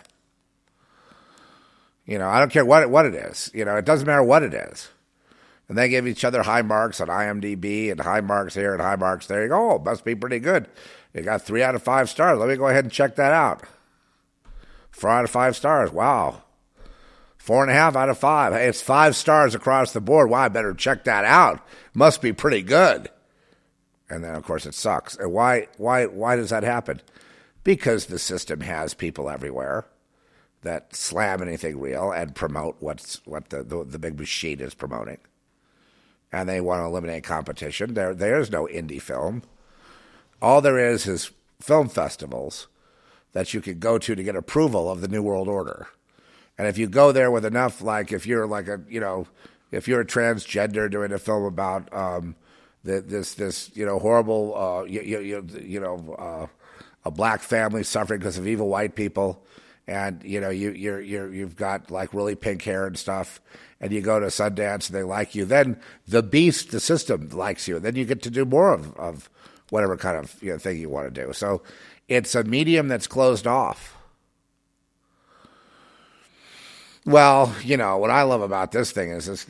You know, God told me to do this movie, and and uh, you know we just put it out there and let God handle it. You know what I mean? It's not. It's not to me. You know, we broke the paradigm. I think. I think what God's up to is saying, look, here's someone that you know actually knows that I exist, that believes in us, that takes you know this this that is walking with Jesus, that actually does this film that has all this stuff in it that Christians aren't supposed to have. Broke the programming, right? Broke the programming, right? Broke the programming, right? Broke the programming, right? Broke the programming, uh huh. Right? They go, gosh, you could do that. Yeah, I could do whatever. I could do all things through Christ that strengthens me. I mean, I, yes, I could do. Not all things are profitable. Not all things are, are great, but I have the freedom to uh, choose. Thank you, Jesus. I don't have to follow this this guideline or that. One guy said, "You didn't get permission from LGBT to have that tranny in there." And I said, "You can't. You mean transgender? Please, tranny. That's a horrible term. LGBT. You didn't get uh, permission. You can't have the tranny going around doing evil stuff. You know that's that's like discrimination, man. I honestly, I had that on some on some review. I swear, I, I kid you not. I, I actually got that where they felt that there had to be permission from LGBT to, you know, to have any any. They feel like what? Do they own all the trannies? Do they own all the uh, gay guys? Do they own everybody that's uh, involved in you know everyone that has some proclivity toward anyone that's ever done something that uh, may not be kosher? uh, they fall under the umbrella of their control. What do you think they are? It's mind control. That's another control to get you in that lane, to, to divide you, to make sure that you never talk to anyone outside your little group. That's the whole point. So they can control you from cradle to grave. And that does, whether you're black, white, gay, this, that, or the other thing, you know, Christian, Christian too. All of it. All of it. It's just one big fucking abominable nightmare piece of shit life because they have us in some kind of ant farm and make us think we have some kind of life, we have some dream to fulfill, while they suck everything out of us out the other way that we can't see. Right? The spiritual aspects. If they can. They can't suck the life out of you if you know what's going on. If God is protecting you, if God is leading you. You know, if, if you understand, you know, Jesus, most people do not understand Jesus, so we don't really have much to talk about. They say, well, you got to have faith in Jesus. Most people who say they have faith in Jesus don't. So what do you want me to do? I'm sorry, that's a true statement. Prove me wrong. Well, that's a personal thing. You don't know the real faith of anyone. Well, you don't either. At least I've thought about these things a long time. I haven't just taken rote mind control instructions from people that say Christian. The Christian church hates me. I mean, real hate, like they want to kill me. You know, if people understood, you know, uh, Jesus, there'd be no religion. Right? The devil created religion. To divide and conquer, obviously, yes. But people don't understand Jesus. The Muslims call him a prophet. They understand what the sun is. The portal is in the sun. You have to go through the sun to get to the celestial being, eternal life part. But people don't understand that, that it's a cosmic thing. So we can never get to the conversation. See, we can never get there because they can't understand. So that's the end of that. I mean, I feel like, well, do I understand and no one else understands? No, I, I just like it when we can talk about things and, you know, and, and wonder about things and wonder about the connection between the, the, the, the, the ineffable, you know, the spiritual invisible, and objects in space. I mean, I don't know why it's so difficult to just admit the way things are. That's why I have my theory that, that like 90% of the people are mind controlled, including the entire, you know, truther community. I mean, the Q, the Q thing, I mean, you know, why did I, uh, did I out that on day, what day one? Remember 2017? I was there for you guys. I took all the bullets meant for you. I took them myself. You don't, you think they like me when I down Q?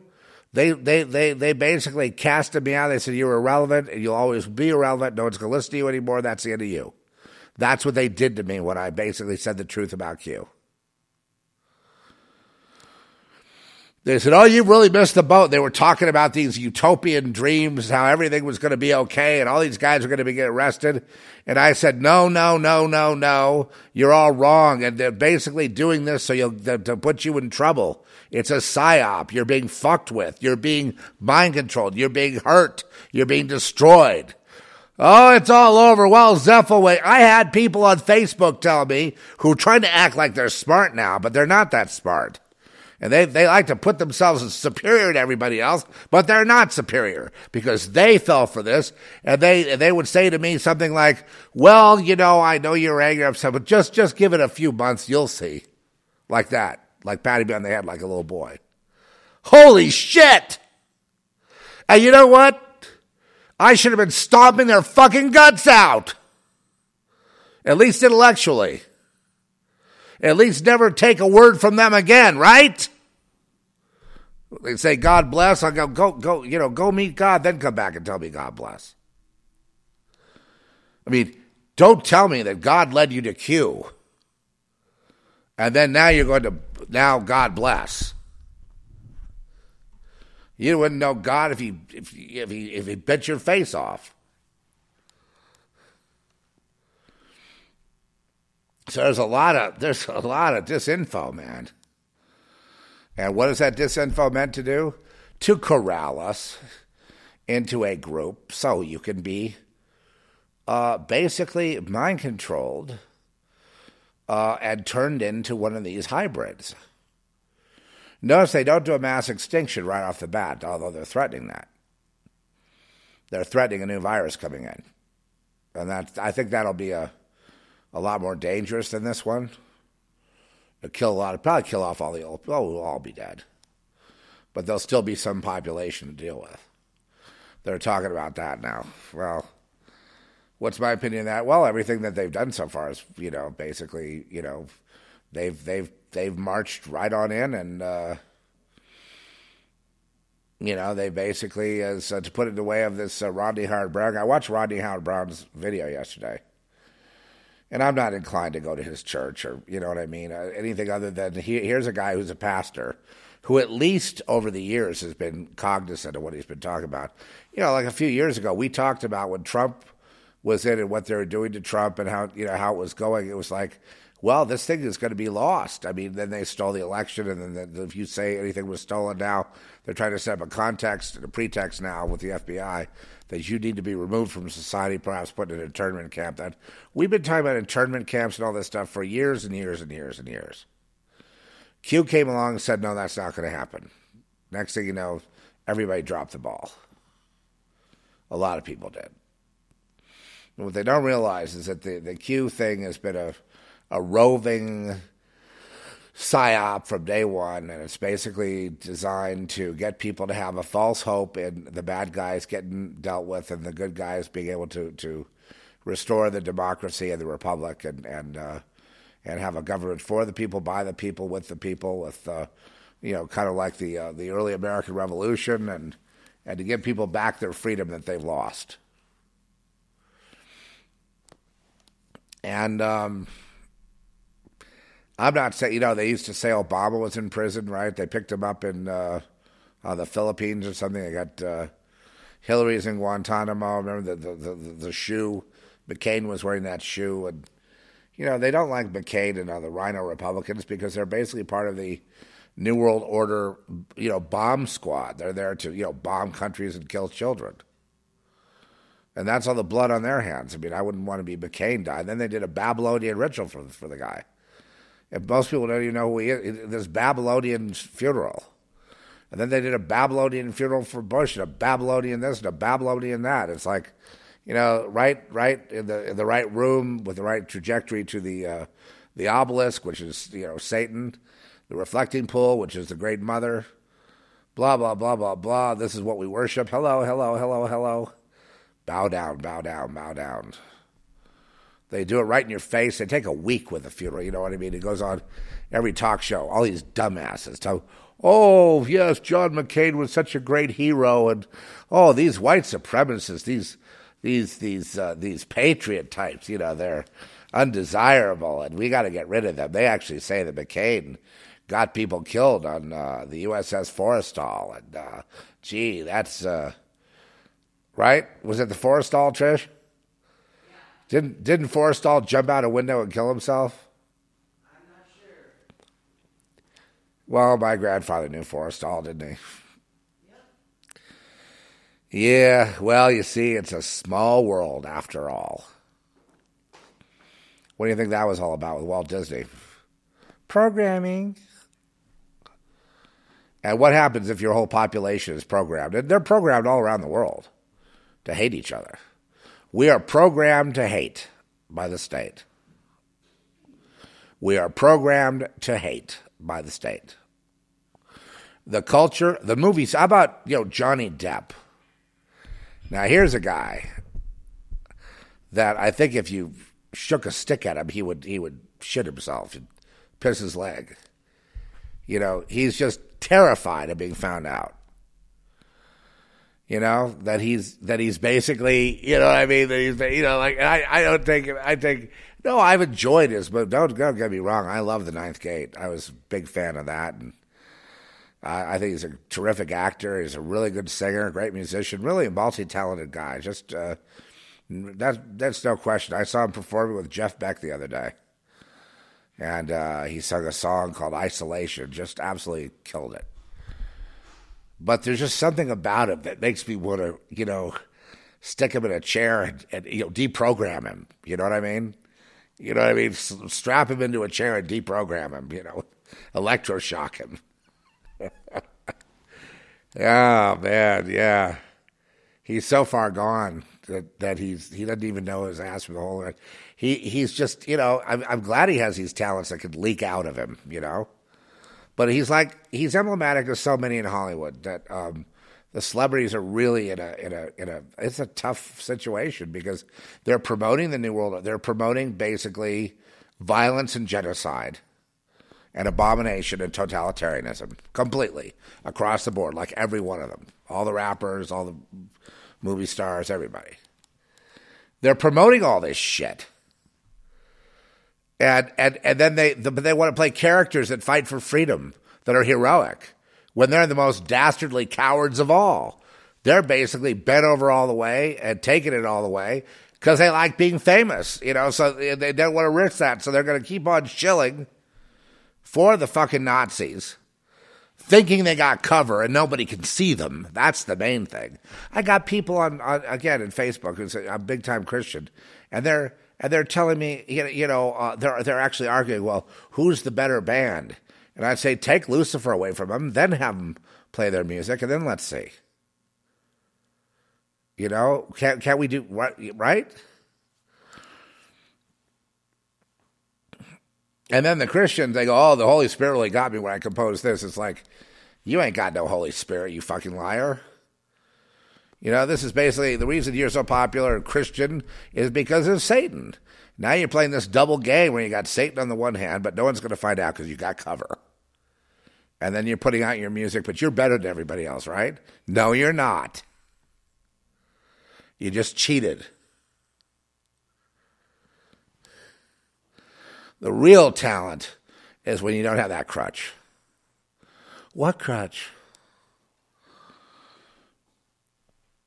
And I always wonder, you know, I look at Johnny Depp. I mean, I was really looked at him the other day, and I and I was like, he's got all this little like ritual kind of like jewelry and scarf things he's got around his wrist, and he's got this whole kind of makeup thing he's doing, his whole kind of shtick he's got going, and I've started trying to decipher that. You know what I mean? I started kind of like, okay, so he's still kind of like he's he's trying to be back in high school in a way and trying to like live those because then it was more innocent right back then. And you know back when he really fell in love with music which was his main deal. And and uh, he's got a like a cloud over him in music. He's never really going to be known as a great singer or writer or musician which you know he he definitely deserves it. I mean that's i'm not saying it you know, whoever he is, whatever that is, it deserves it. Oh, absolutely. And I got my favorites too, you know. But I mean, I always have to say at the end of the day, who are you though? You know. You want me to buy your record, who are you? Are you a soul? Are you a human? What are you? And if I don't get a satisfactory answer, I, I can't buy the record. I can't. I just kind of like, you know, take take what I can from it, and I am appreciative of being entertained for you know two and a half minutes, and then I move on. Everybody's got something to contribute. I mean, all the people here. It's just that the amount of compromise seems to me, to the amount of mind control seems to me about, about like almost the entire population. And that's Christians, Jews, Muslims, you know, all the religions, including, you know, and all the so called secular, woke, this, that, all the kids in the schools. All the teachers are mind controlled completely. And they, they're all completely tethered to this, you know, like a marionettes, all of them. And they all do predictably what, what they're pre programmed to do, they do and they speak. And they speak exactly the same no matter where you go. You can go to a, a protest, uh, like a pro abortion thing. You can go to a pro abortion thing. They, they really want abortion, and that you can be someone that doesn't want abortion. And each one of them will talk to you exactly the same way, using the same phraseology. Like they're all of one sort of hive mind, you know, one program. And they all, it doesn't matter which mouth speaks, they all speak the same thing.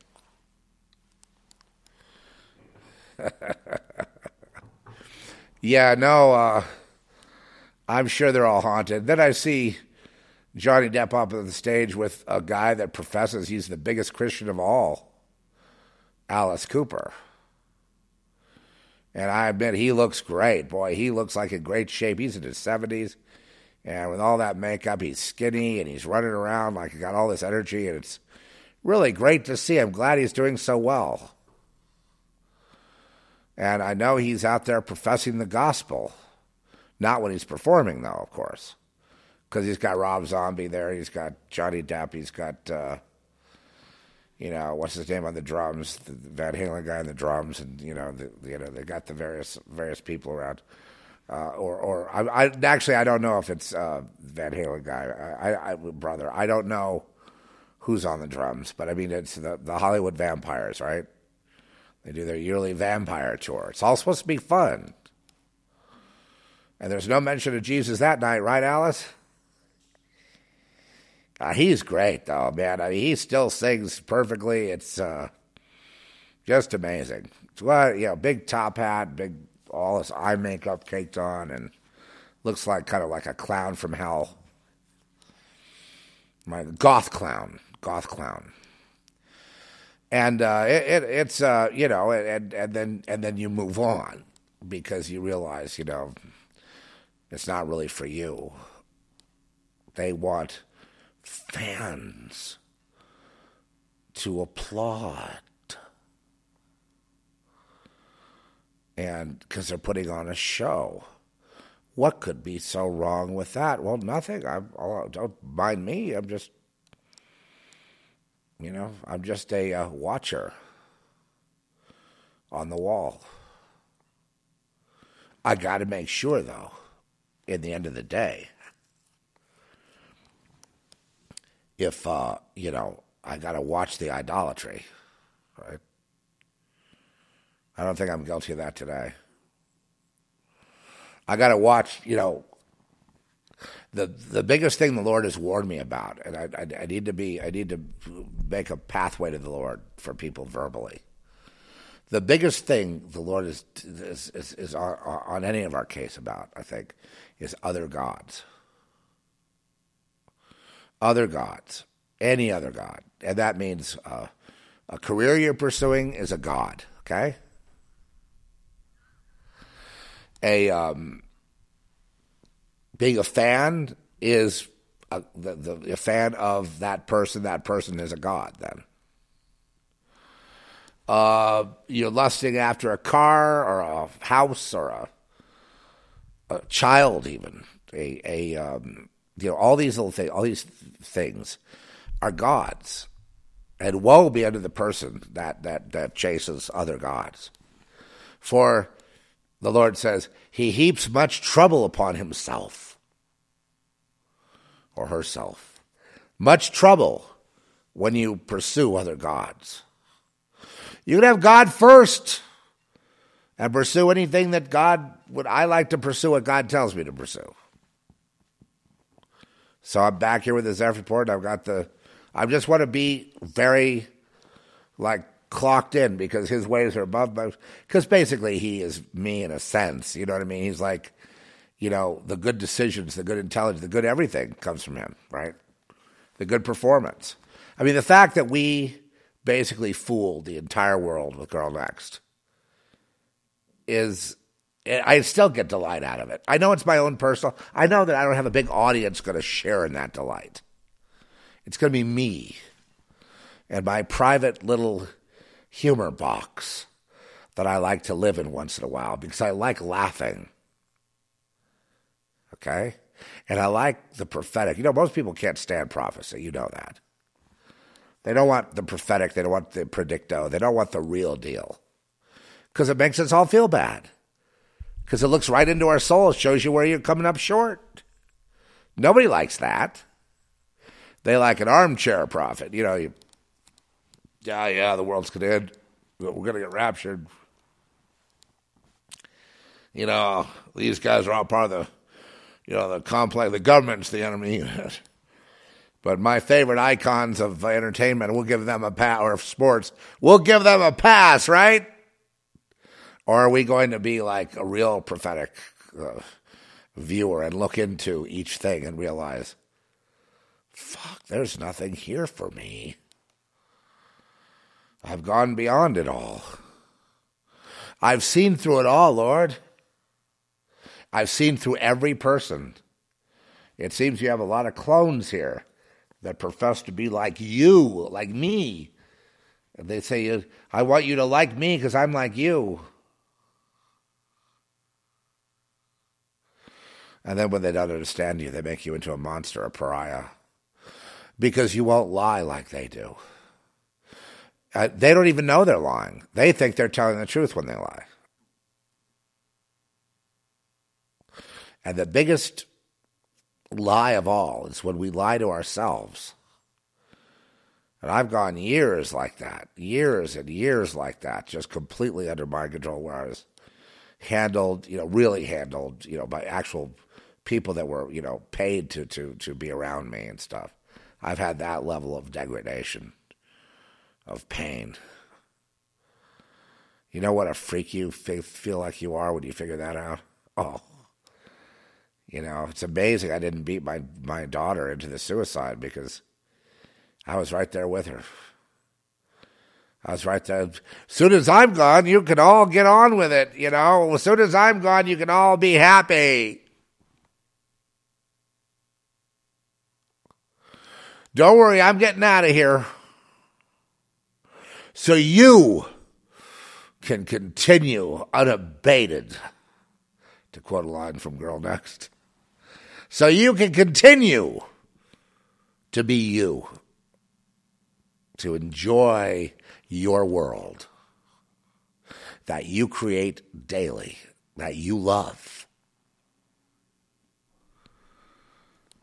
As you tell us all to put our masks on. As you tell us all to comply, it'll make you feel better.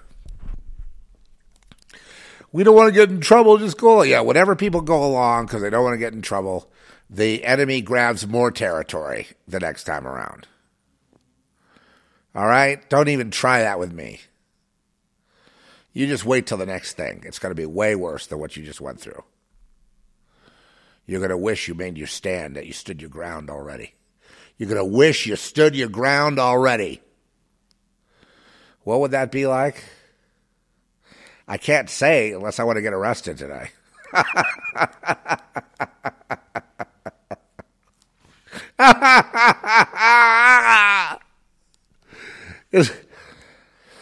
when I think of the FBI seventh floor, I start thinking about like these robots walking around that they're not even human. You know what I mean?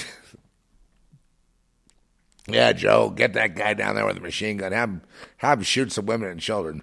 Okay, boss. You know what I mean? And then let's blame it on the Patriots. They're the Christian uh, white supremacists. Even though we're white too. you know what I mean? It, it, is that human? Someone that behaves that way? Uh, well, you know they get pleasure. We've heard, uh, you know, recordings. Like after those, uh, you know, fucking goddamn pieces of shit the U.S. military, the Delta Force, uh, was was taking pleasure in shooting children at Waco, trying to escape because they had the cover of the media. They're all bad people. You can shoot them. And here are these kids, innocent kids, trying to run for cover, trying to run out of a burning building, and they were going around in those helicopters, you know, gutting them down, and then laughing about it. Laughing as they did Hillary Clinton's bidding on that. Laughing. And that somebody put that fucking bitch in there, and that Bill Clinton, they keep electing these people. They keep taking power, even if they don't, if they don't elect them, then they just take it anyway. It uh, proves to you where you live. Totalitarianville, Naziville, complete authoritarian system situation. Uh, please don't get out with your boats and your flags anymore. Please don't embarrass yourselves like that. Get your country. Get a country. Earn your country. And when you've earned that, then you earn the respect. But not until then.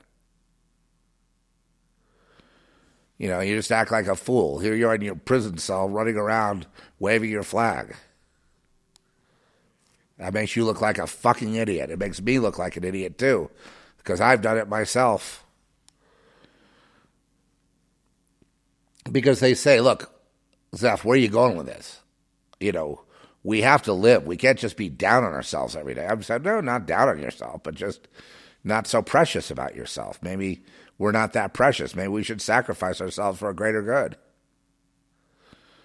It wouldn't be the jab, though. That's not the greater good. Uh, you know, the one saving grace in this whole thing that we have, the one ray of hope politically, and I'll tell you what it is. No, I'm not. I'm open. I'm not sour on him. I'm not sour on anything. I see the world as it is, and I'm happy as can be. Because, see, it was this way when I got here. It's not on me to do anything. I'm not responsible for it. We're not all responsible for No, I mean, I'm responsible for what I'm responsible for, but I mean, this was here when I got here. You know, I've tried to do my best at waking people up. I suppose I am doing my duty in that sense. And that's a big duty. If you can wake people up, then you've, you've won. That's 90% of the battle right there is waking them up. That's 90%. The rest is like a no brainer. It's like, what do we have to do? We have to physically take back, you know, real estate. And that's the, you know, that's, see, that's where we're falling short here. No, but here's the, here's the great, uh, the great silver lining, if you like. We're all states. And when we had the COVID lockdown and everything, and then and then Trump gave power to the states to do whatever the hell they want to do, we saw that there were some states that were fighting back against the evil archy system, against the big global system. You know, Klaus Schwab, you know, Gates, you know, they run the, the ship. So we saw, you know, basically Schwab, everything goes back to Germany, basically. Uh, you know, China bows down to, the, to Germany. So it all goes back to that, to the, Nazi, the Bavaria, the Nazis, the the occult, the connection to the to the, the the, the Watchers, the fallen angels, the aliens, whatever you want to say it is, advanced technology, breakaway civilization that are you know, then coming back as aliens and all this stuff that's going on. It's all part of this uh, this overall thing. But God will, you know, a couple of things. One, God wins in the end.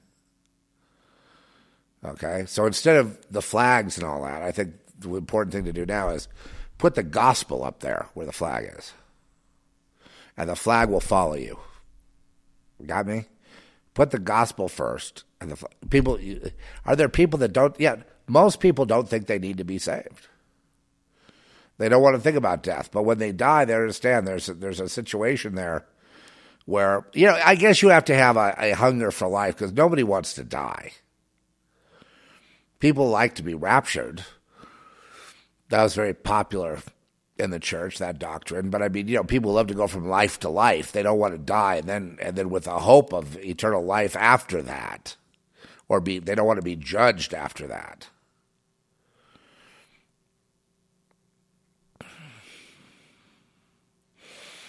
You know or, you know it's kind of hard because what we're talking about is you know not everyone's ready to be an eternal being. A lot of people don't want it. I know a lot of pastors and churches and people that are, are, are leaders in, in, in what they call they're, they're the they're honchos of Christianity, and they they want to be bipedal creatures, you know, judging the wicked and what they want to be on an earth just like this, only without the bad guys, and they get to do what they want and enjoy the things they weren't able to enjoy because they were blocked by other people, and now they get to actually have their day. That's satanic, folks. Not letting God have his way with you resisting that's resisting God. I say, you know, Lord, do with me what you want in death. Where if I'm a vapor going back to you, dust to dust, onward, whatever it is, I am in you. You are in me as one. I didn't really die. There isn't really time. There isn't really space.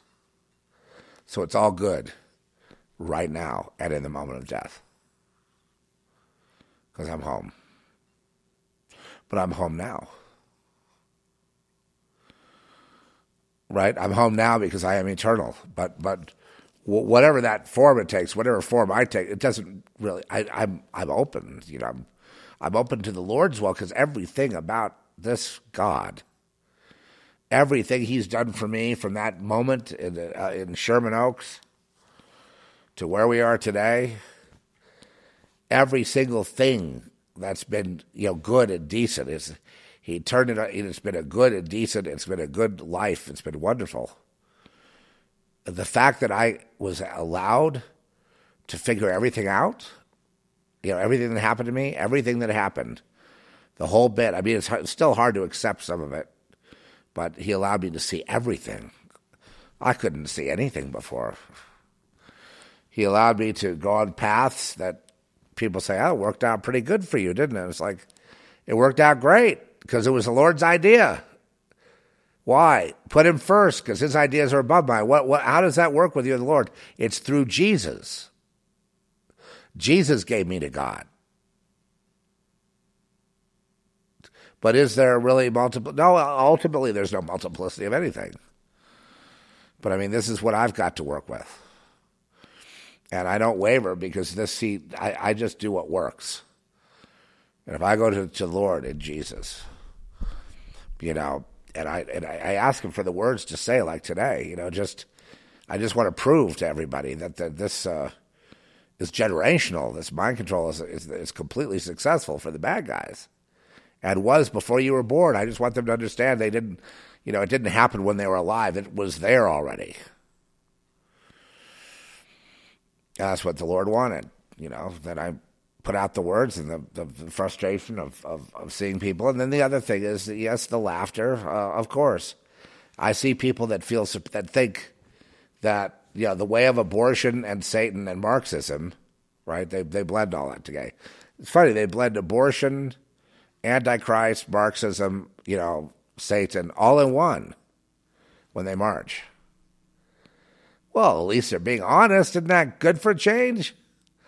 because they're not supposed to say Satan. They can say Marx, hammer and sickle, but they're not supposed to bring Satan into it. They're not supposed to say they're a secret Satanist.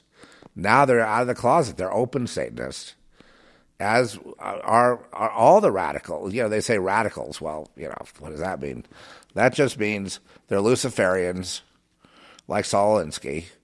They're overthrowing the system for Marxism. It's not for nothing. And uh, in, in, in, in honor of their God, Satan or Lucifer. I, yeah, good. Glad it's out of the closet. Didn't make any difference. The automatons keep marching this way and that. They keep flipping the dials. They keep taking selfies. I take an occasional selfie. Yeah, I spend time on there until I get bummed out. I usually get bummed out because I'll tell you why most people get bummed out when they're over a certain age. It's because they see through it. They see everybody running around in their useless lives doing useless things and nobody listening to each other and everybody hating each other and bumming each other out and no endeavor uh, ever working out to be anything and all this glitz and glamour about how great everything is. And they just eventually, they can't stand it. They just get very depressed. Yeah, they just everybody lies to each other about how great it all is. And I admit, I used to love to anticipate. Gee, I used to love to wait in line. I, this guy brought back a memory. He was celebrating the Raiders of the Lost Ark, saying, you know, if they do a new one, it won't be as good and all that. Well, that's fine. And so he's a real fan. And I love seeing fans. I don't want to damper your fandom. Be a fan. You know, grow up later. But I mean, it's part of being a child. So you know, he's a real fan of it. And I say, you know, I remember standing in line. I remember I was on the line went. It was uh, up uh, Gayley Avenue, I think, um, that goes up into UCLA. I was there at the National Theater, the National, in Westwood, at the corner of Gayley and LeConte, I think, or not LeConte, but another one. And I was on this side of the street. I was on the uh, uh east side of the street, going down the street and then it turns the corner, and then there's the the entrance there, and that you know it's a giant screen in there in Westwood. It's really amazing place to watch a movie. so huge. So many seats. And there's an upstairs too. I mean, it's a classic giant theater. And I remember, you know, sitting there, and I was just so amazed at all the effects and all the, uh, this, you know, how entertaining it was. And I was, all oh boy, that was entertaining. And and then a couple years later, I remember um, I got a bunch of screenplays to learn how to write a screenplay, and I was in the Hollywood Scriptwriting Institute, and I was, you know, getting going with the screenwriting because that was something that uh, I could do having panic attacks. You know what I mean? I couldn't really be in public, and um, I uh, I got this screenplay from. Uh, uh, I don't know what draft it was. It was in a succession of drafts from Lawrence Kasdan, who was the writer of Raiders of the Lost Ark.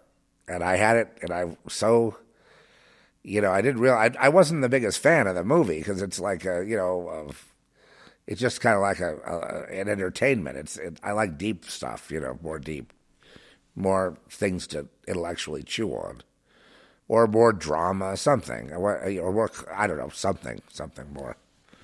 But I was entertained, and I got that screenplay because I thought, well, the most successful movie back then. And so, you know, and I learned how to do. He, he had a certain technique of doing slug lines and embedding them in paragraphs to make it all much more easy to read. So if you have a point of view, instead of having a so and so's point of view as its own slug line, say so and so's point of view, and then the paragraph would go on to the right. In other words, point of view, and then it would the, it would be embedded in the paragraph, the point of views and the you know, to make it like you're suggesting a camera angle without interrupting the narrative. I think it's also a way that if you write long, like a lot of us write long, to condense it so it looks like it's not that long, you know, to go to one space, you know, between paragraphs and things rather than you're supposed to go with two. Well, you know, before each uh, scene heading, you're supposed to have two two spaces down. And so some people cheat by anyway. Um, you know, it's a stupid game. But I remember I had that screenplay, and I remember it was so. Uh, and I and I still write that way today. You know, I still like that style. I don't like it so open, and I, but you know, you can get in trouble by having too many scenes. You can have 110 pages and have too many scenes. If you there are ways to trick the formatting so that it doesn't look that bad. It looks like oh, it's a 94 page script. That's ought to be fine. But then you've got, you know, 180 scenes or, you know, 300 scenes or some ridiculous thing. So it's, um, you can only do what you can do. Well, so I followed that, and I was, and I was a fan. I mean, I really was a fan. I go to movies and say, "Oh, that was a terrible script or a great script or whatever," you know what I mean? And it, it became a little bit analytical. And now, no, I don't. I don't really analyze these uh, screenplays. I I write them still today. I wrote three last year, and uh, uh, we're going to have to rewrite both of both the the two that the. And then co-wrote the, the Quantum Devil. I co-wrote the Quantum Devil. That uh, a lot of ideas from other scripts I've written wound up in there too. So I sort of co-inspired it on the story.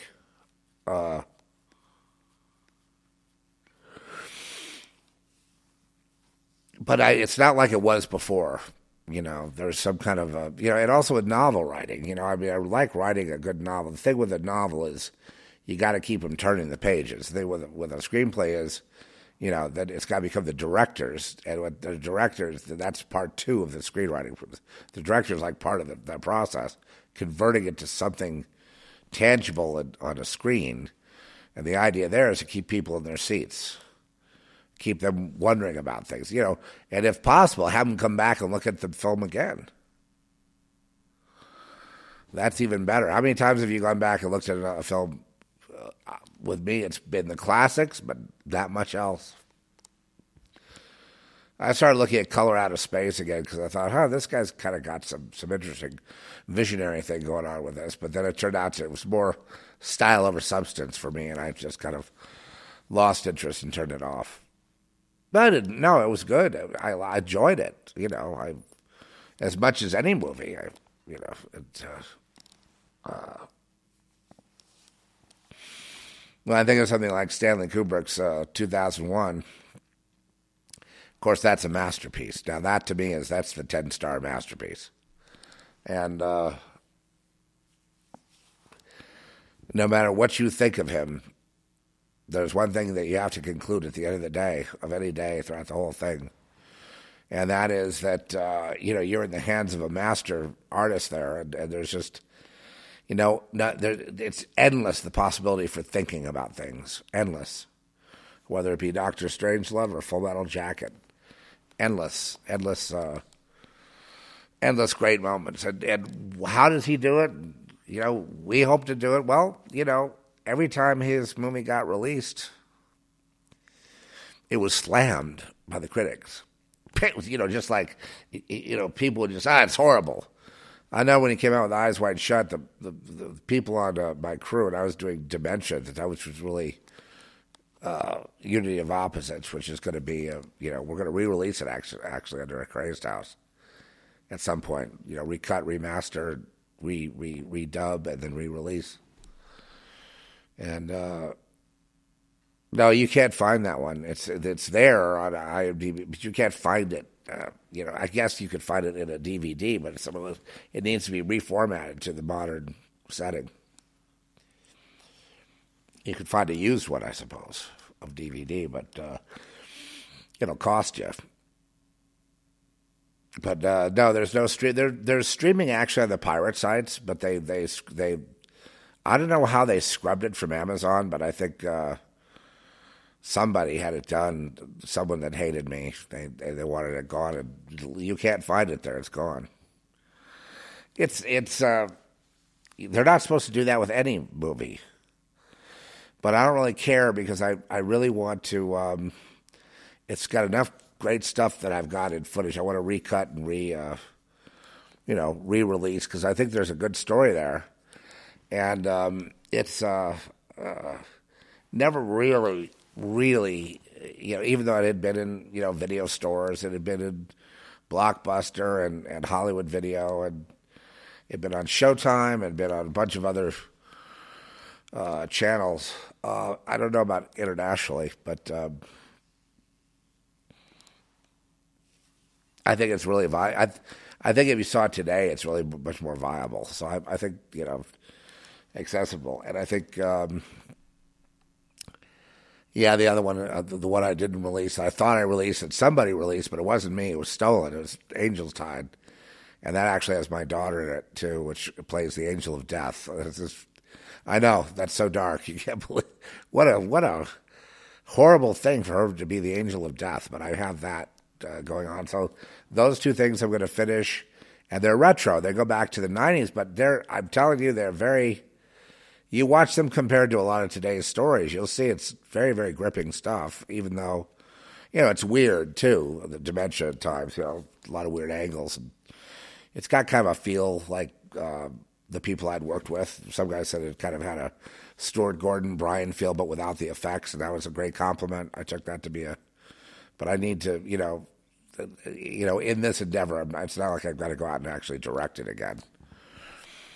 Well, I'm working on it. If I can get my health up to a certain level, I will. We're talking about doing a uh, some things, you know, too. We got, you know, we got those restoration of movies. We've got, uh, you know, comic book idea. We've got an idea for a uh, uh, what may be more doable next. You know, just kind of take a break from the features. Is is you know is keep stringing them along. You know, give them more information about where the story is going in a uh, in a uh, a web series. I really want to do a web series because I really I love that mean because I would watch it. You know what I mean? I would I would sign up and subscribe and watch it. You know, especially I could find out more about what these. Well, in the next thing, I just give you this little tidbit, but I mean, well, you don't know what see what I know already, so it's not fair, you know. Because Quantum Devil will come out and take this whole thing further, sharpen the focus on it. What started with Girl Next, but then then we go further into uh, what's going to happen and, and a, a, thing called The Voice, which is basically uh, really sets up a, a cool thing. But you know, I'm thinking about this web series as a way to kind of like you know maybe address some of those things in the, you know that happened after the Quantum Devil in the web series.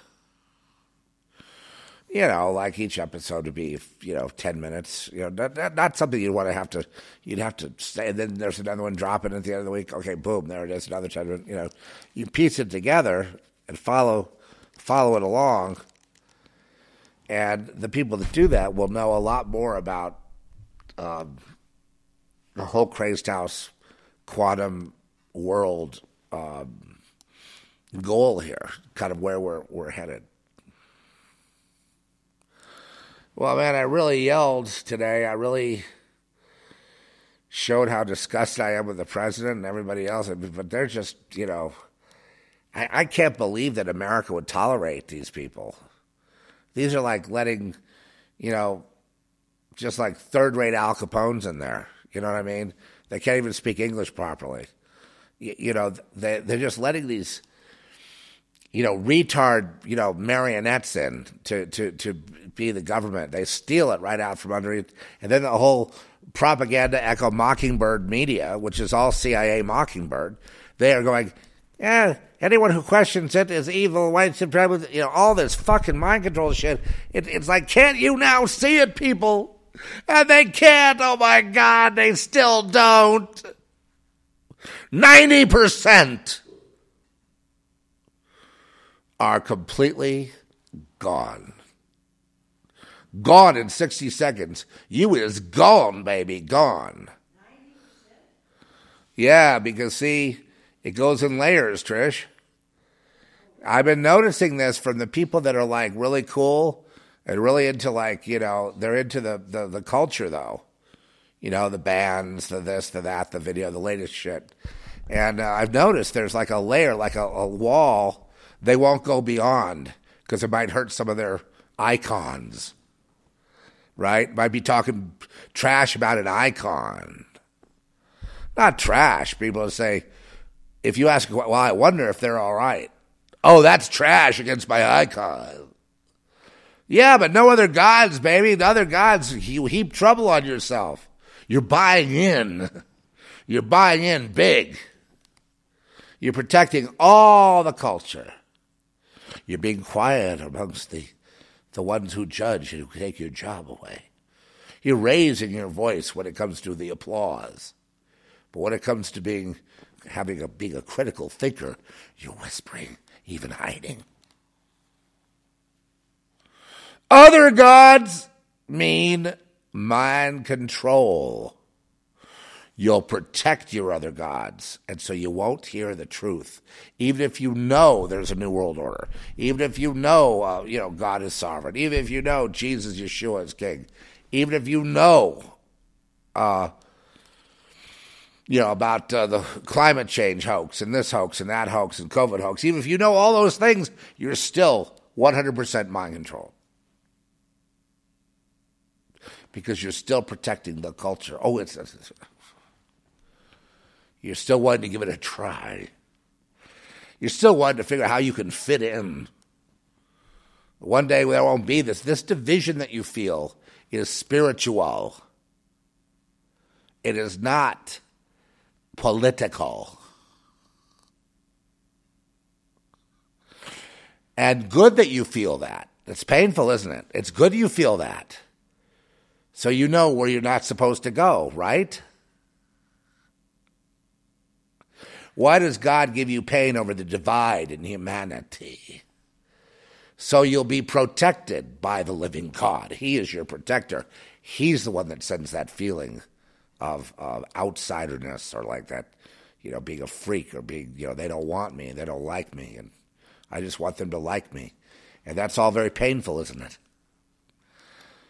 Everybody else gets to say, "Hey, what's happening online and here and there and around me?" It's just like they they get alienated. No, no, no, no. It's it is about you in the sense that they don't want to. Uh, they don't want to be punished, man. You see, and if they get uh, they become hot and heavy friend of yours, they they going to get punished. That's they worry that they're going to get punished, and they don't want to be in the. You're the scapegoat let you be the scapegoat. They don't want to be that. So they're going to distance themselves from you, not because of anything you've said or done. They may totally agree with you, but because they're trying to save their own hide. What Jesus say? He who saves his life will lose it. So they're busy saving their own lives, not worrying about, you know, not offended by what you're saying or not saying, or what your position is.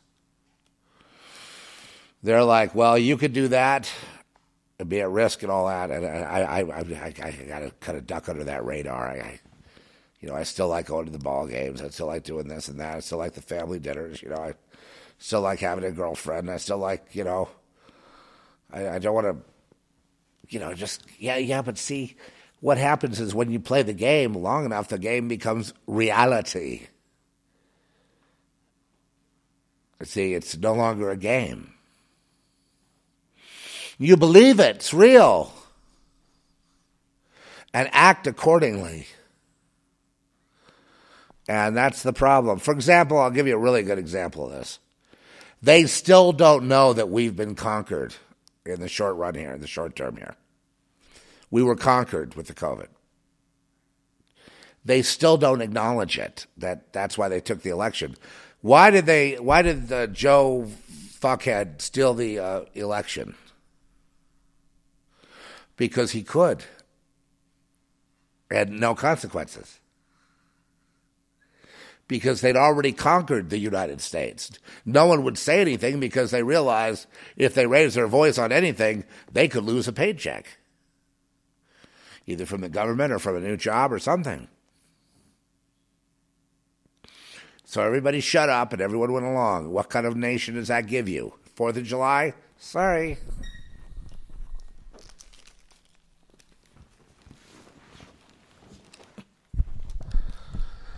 Yeah, Fourth of July if you earn it. You got to earn those fireworks, dude. It's not a re- remembrance of what went on before. We've shat all over those people that fought in that war, and uh, all those, even World War II. So let's see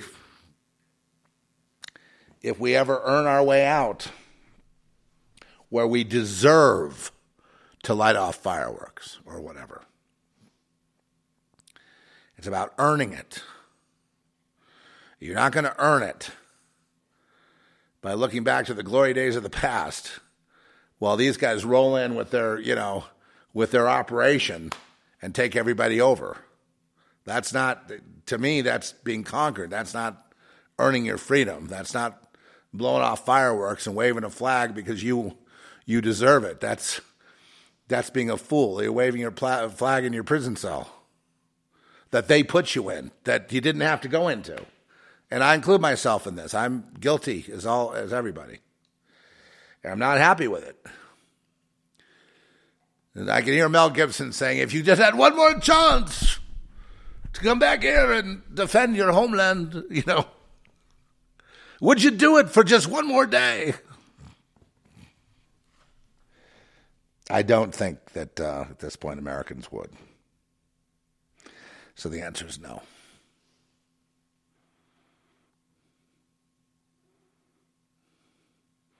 The, the, the happiest guy in the room right now is the dumbest guy, the most mind controlled, dumb, you know, of all. That's the one that's going to be happy. How's your heart to ate a hot dog. Tastes real good. yeah. hot dog. It tastes real good. You think that's funny? You think that's funny? okay. I can almost can't see. I'm laughing so much. Um, mm, mm, mm. Oh gosh, I miss Howard Cosell too. Talking with Muhammad Ali. Okay, they're icons. Well, it's good enough for them. Why is it good enough for you? Uh, what electrodes up your ass? Where's um? Yeah, having a hot dog. oh God. Oh man. You, I can't get this out of my mind. Uh the poodle, the poodle. Okay, how about all of you Zappa people? The poodle. Why was Zappa so great? No, I'm, I am a total fan. I mean, but why is he such an enduring greatness? Because he really, truly, you know, bucked it. I mean, for what he did, was pretty heroic. I mean, you know, uh, a poodle. He he was obsessed with poodles. Um,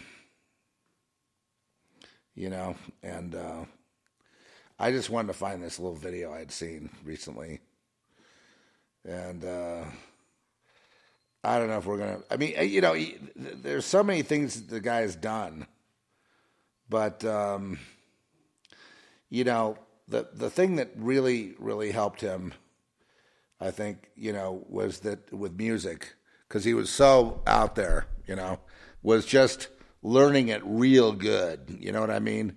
Learning to compose and write music and really read music and write music and just have it there so you could do all these little flourishes that nobody else is doing. I think that was one thing that really impressed me. And one thing I, you know, I liked. Uh, yeah, Peaches en Regalia. Um, let's see.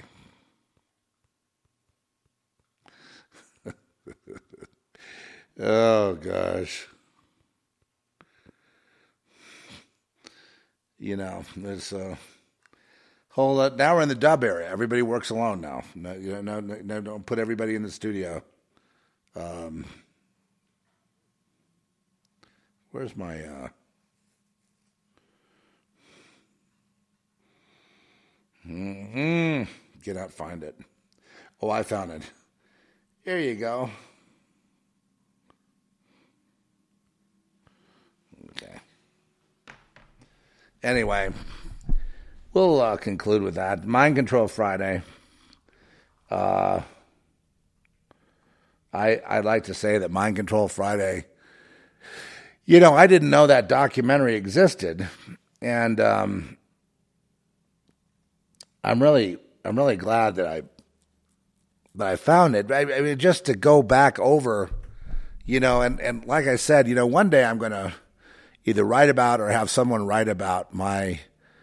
Probably going to save it for for the right author, you know, to write about my um, experience. You know, get into it deeply and with a lot of facts and things about um, you know being in in about how the CIA was using all the hospitals at that time. You know what I mean? And and you know because they're using the the kids like most of the kids that were you know thrown in there, you might consider to be lambs or even TI lambs type of thing.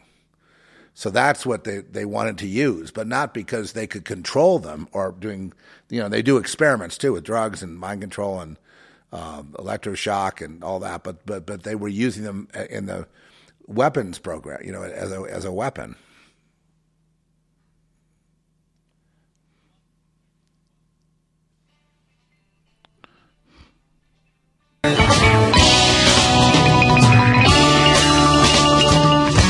Dog. It tastes real good.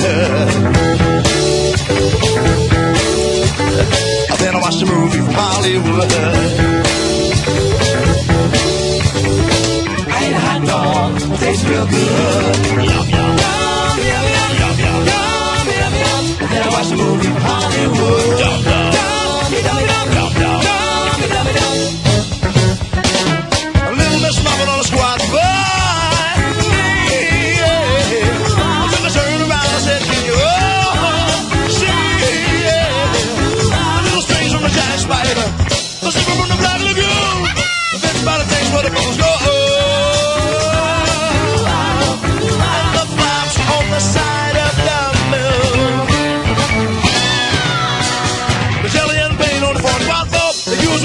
The rebels and the wrinkles and the corn. Rock, yeah. And the canvas of the cave is too soft. The shoes and the hats and the ties too wide and the full of scientist man. Well, in this particular version, it's all live, live in the studio. So you're gonna follow all this music. Ladies and gentlemen, The monster, which the peasants in this area call Frunobulax, apparently a very large poodle dog, has just been seen approaching the power plant. So that's hard to get out of my mind, and I'll tell you why. Because, you know, I, I sense some real freedom there. And because it's so intricate, you know, everything there, every note there is written out, and, and it's all being done live in one room. And it's all being recorded, sung, played, percussion, you know, instruments. Uh, George Duke is in there on the keys. You know what a what a what a great uh, player, and what a you know that's where he's you know this was 1973. So, uh, and it doesn't sound like 73, does it? but anyway, the thing about uh, Zappa and people like uh, George Carlin and people that were in the entertainment business, but also saw through it people like Stanley Kubrick that moved to England, didn't want anything to do with anyone in Hollywood, you know, which and who can blame him? Um, but but really, and they didn't like Kubrick either. They didn't like Orson Welles either because they could do it better than everyone, right? And that's the thing, same thing with Frank. He could just do it better than everyone. But he was also outspoken, and they all came to the conclusion, not necessarily at the same time, that the reason the world's so screwed up is because the world is run by pedophiles and and Satanists. and who are Satanists, and what that's why they that's why no, they don't want to have sex with children. The pedophile is the wrong word. It's uh, they want to hurt them. They want to hurt them. That's the whole point, right? You know, it's it's not about um, you know love or any kind of you know man boy love or any kind of love at all. It's the uh, idea of taking advantage of you know something innocent and and and and taking that innocence. It's a power thing. And I don't know why uh, people don't understand that. I have for years and years and years tried to explain to people about, you know, first of all, the word we're using pedophilia is wrong. So that's wrong because that means that it indicates love. It's not because people love children that they want to have sex with them. It's another thing altogether. And um, you know they're allowed to do it because the unwritten rule is it's uh, it's perfectly legal in, in, in you know in, in, high society and you know uh, obviously, you know, power centers, political centers, entertainment centers. It's all been going on forever, and it always will go on forever, and that's just the way it is. And these are the movers and shakers of the world. That's just the way it is, and that's the way it's always going to be. If you got a problem with it, you won't be in that club, and you won't be successful. That's the way it is. That's the way it's always going to be until someone changes it. And this was nothing new to me because this was kind of like you know, I, I, you know, I just wondered why nobody else was noticing. You know, at least you know they want to talk like on Oprah. She wants to talk about sex. She wants to talk about uh, satanic abuse. She wants to talk about this or that. How come they never brought any of this stuff up? They had mind control people on there. They were breaking their programming from being in satanic cults. Why didn't they just say this is basically the system of the world? What are you talking about? Why didn't anyone say that? Why did they keep having these little victims? They trot the victim out. Yes, victim. Let's have Geraldo interview you. I interviewed, uh, and I found there was nothing there. They were just delusional. Are you delusional? Well, here they used to just take me in the room and rape me, and then they would, uh, you know, put electrodes on my head, and they would, uh, you know, do this, and they were just uh, made me a slave. Why would they do that? I don't know. I guess they just wanted to. And so this is SRA, right? wrong. And why do we have to go through this? Why do we have to go through this charade? Hide the SRA. SRA is global. It's basically uh, COVID 19 is SRA. I mean, why can't people understand where it comes from? You know, um, the jab is SRA. Why can't people understand where it comes from? The people are the the in in the cult. Why can't they understand where that comes from? the uh, the people that run the world are, are pedophile. No, the people that run the world are not pedophile. The people that run the world are are um, involved in, uh, let's just say, owned by Satan and by you know the fallen ones or whatever. They've given their lives to that. So that's why they make the decisions they make, and that's why they're trying to get everyone fighting with each other. That's why they're trying to ruin everything. So included with that would be, you know, the morality of Lucifer, which is basically get the children and get then get the mind, the mind and the children. That's the main thing. The children have that spark, the, the heaviest of all. So they're going to siphon that. They use that for power. So that's that's the whole power trip that's going on, and it's a, it makes a lot of logical sense. And then the whole idea of killing things that are innocent, torturing them, hurting them, all that releases the most power that they then use because they have no souls. So that's what they use to fill themselves up. I understand that, don't you? Why not just admit that? Why do this charade on Oprah? There's one person in a cult somewhere, the NN, the Davidian cult, and they they brand the women, and they got this human, tra- you know, it basically neutralizes the issue for the next thirty years. Right, you've done your good service. Why can't we understand? Everything is everywhere all the time, and everyone knows everything. Oh, yes, but you see, they don't let themselves say it because they compartmentalize, so they don't really know as if having access to it. They put themselves in denial, told themselves a story that's not really going on. They hear things that try to break that programming, but the programming keeps that into a secret chamber where nobody is the wiser. So therefore, they're dumb shits and they get to be led around by the nose everywhere they go. Job, marriage, kids, PTA, this, that, you know, movies, ball, blah, blah, blah, and all of it. Every last second of one's life is not only useless and, and completely meaningless, but has been used by them in harvesting what they want to harvest. 100% success on this side, 0% on the human side. Humans used as commodity, humans as basically cattle, humans going to the slaughter and nobody knows that's what's going on.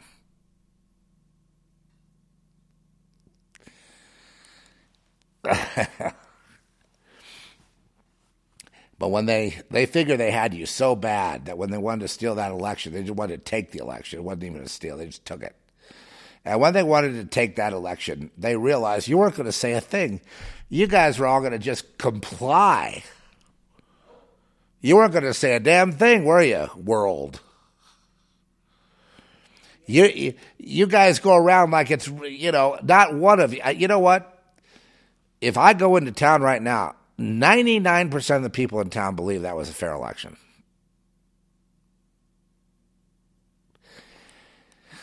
The other one percent hides, acts like the ninety nine because they don't want to get in trouble.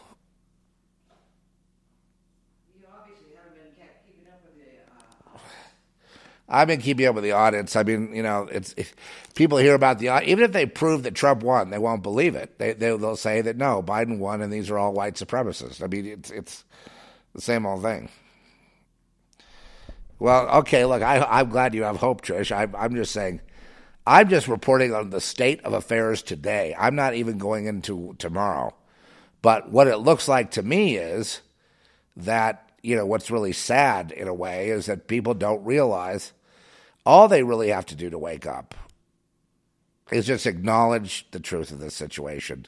Nothing new here lately. This has been going on a long time. It's, you know, did we ever really have it? You know, just be able to question things. Did you ever really have a country?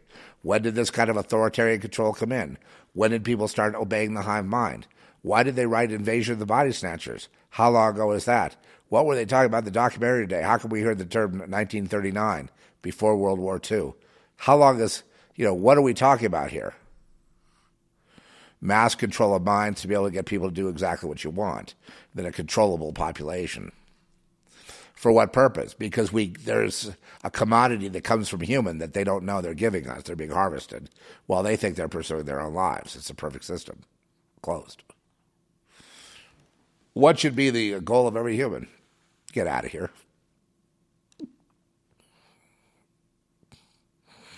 To get on with it, to leave this folly, to leave this foolishness. And, um, you know, well, doesn't that make you like a nihilist? Why don't you just commit suicide? Because you can't get out of here by suicide. That's not exactly what's what's what's meant by you get out of here while you're here. Okay? And, you know, you, you don't have to die to get out of here. You get out of here while you're here. Some people say if you live in the moment, you're out of here. I give, I, I would give kudos to that. I think that's a, you know, tried and true over the ages uh, with with uh, people from all backgrounds and religions have found that to be true. I think that's true. If you can live in the moment, for me, the moment is when I'm laughing, and I do get endless joy out of watching. You know, it, it's not that I put myself above them. You know, it's just that I'm in a different consciousness state my eyes are open. That's all. It's not above or below. I just I just see and I watch the humans go here and there and do their little thing and and I, I find it amusing, that's all. I, I don't feel a part of it. I don't feel alienated from it. I don't really feel that, you know, uh, I don't feel, I feel that, you know, people that are alienated are, are, are basically, um, people that are alienated from God, people that are alienated from the truth. That's alienation. Being alienated from other humans uh, because they of, of their say so, that makes them the alienated ones, and by their own free will choice, not mine. I'm not alienated from anyone unless they choose it. Unless they go, you know, I don't want Zeph to be, I'm going to block him on Facebook or something like that. I've I've chosen to, to get rid of people that way, block people. And even if they you know, they, they, they people don't even know they irritate. They didn't do anything wrong. They just irritate me. You know, I mean, that's as good a reason as any. They just irritate me because they're, you know, they're they're young and dumb, and you know, they they they've never read a book before, and they are going on and on about how cool it is to pull down the statues, or something like that. You know, a young person. Well, that person's probably banned from my face because it's not that I don't like them. They'll probably grow out of it one day, but I really just don't want to watch it because I already know the mind control program. I already know who's behind it. So it's like, uh, uh, uh. I feel sorry that you're under such control and you have no life of your own. Oh, what are you talking about, you stupid, crazy man? All right. Game, set, match. It's over. Divide, permanent. Goodbye, forever. And, um, you know, and that's I don't know what else you do. I mean, that's why, thank God my whole family died so nobody has to get together for dinner anymore. That was really painful. I mean, that was just really just tor- complete torture, especially when they'd spike the food with poison and then you had to survive that. Oh my God. And I still got a scar from that. That's probably going to kill me early. So, yeah, treachery. And what is it that humans are treacherous about? Well, it's, you know, power, money, sex. Right? Power, money, sex. Power, money, sex. That a power, sex, money. Power, money, sex. That's the order. Right? PMS. Power, money, sex. And what are they willing to do? Uh, kill, kill, kill. Lie, kill, steal, cheat, gossip, slander, uh, destroy.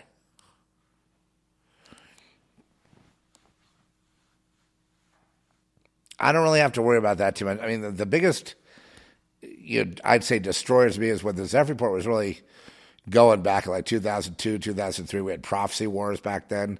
All these, it was like it was in 2017 with the time of Q.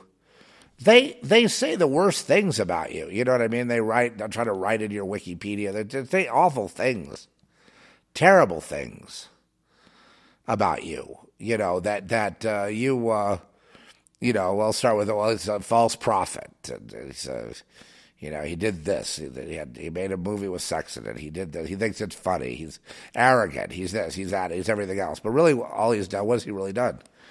Uh, did he cash in? No. Was he accurate? Yes. Well, was he was it tough love? Yeah, but I didn't like it. So what you want is somebody to please you, to say things you want to hear, to not be sure of himself, right? To be a little more less arrogant.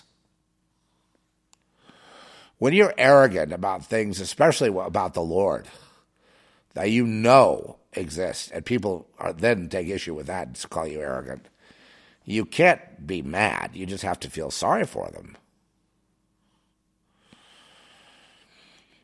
Um, so I just stay out of those arguments. You know, I did all those when I was younger. You know what I mean? With the atheist, with the uh, the the with the you know the new ager, with this and that, and and you know the last new ager goes, I don't need Jesus. I got a line direct to God. And now I would probably just laugh my ass off at a statement like that. Would you like me to translate for you, sir? You say that, let's just, you know, I. It's like saying, I don't need God, I have a line to God. I don't need truth, I have a line to God. I don't need life, I have a line to God. I don't need, you know, to know the way, I have a line to God. I don't I, I don't need, you know, but I mean the ultimate way to translate that is I don't need God, I have God directly. So the guy's like this walking contradiction. And, and you know, so what are you going to do? Correct him? Like, you need Jesus. And then, and then, of course, when you say that, everyone's thinking Jesus, uh, the Sermon on the Mount, and the Jesus, and the different characters that have played Jesus, etc. To that, of course, uh, you you you you you uh, you lose your argument, you know. But when you say Jesus, the, it, door, way, truth, first, last, axis, you know, then you realize that, oh, there's no separation. Oh, I see. Well, then I got God direct. No, because Jesus is, because the Son and the Father, the Father won't let the Son go. Why is that? I don't know. And when I first was involved in this, where God touched me, it was you know the Creator. You know, this voice came into me. You know, I was in the bathroom saying, you know, there's no such. You don't need Jesus or the Bible or any of that stuff. You've got God direct. And that that happened, and it was on and on about how awful Jesus is. It's stupid. It's part of this whole thing. You don't need the Bible. It's all it's all bullshit. Jesus is bullshit. The whole thing's bullshit. You know, just, we're all made into the image of God. We're all God's children. So just chill, baby. Stop talking about this stuff. And I, I got that whole lecture at the Mirror, you know, of all places, after the session with the Lord, filling me in on all this stuff. Uh, but see, here was the telling thing. Here's where Satan blew it that day. And I've seen Satan. I actually knew Satan before I met God. I have met Satan, you know, physically.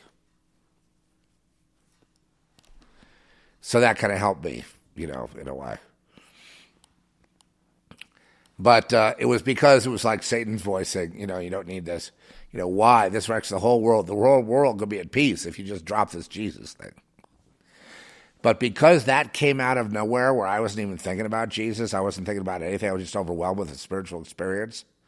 Because that Jesus word came from outside me, starting to badger me about it, like insisting I drop it, where I never even brought it up, the huge red flag went whoosh, and it was up, straight up, noon, big red flag waving around. You know, Satan's talking to you about dropping Jesus before you even mention him, before you had time to get up with him, before you actually do- dove in the subject matter that much. It was, don't go to Jesus. Just, whoa, what did I do? What, where's this Jesus stuff coming from? You really, really, really, really, really, really are anxious about that, aren't you? And then I started reading about Jesus being the cornerstone. And I realized that the builders, i.e., the world system, uh, is a failure inherently because it didn't use the cornerstone it needed to build the foundation and the and the uh, civilization and uh, the, that we have on Earth for the last several thousand years was built on a faulty foundation because that stone was rejected. But Jesus wasn't born then. No, before you know they built anything, Jesus was. Jesus is I am.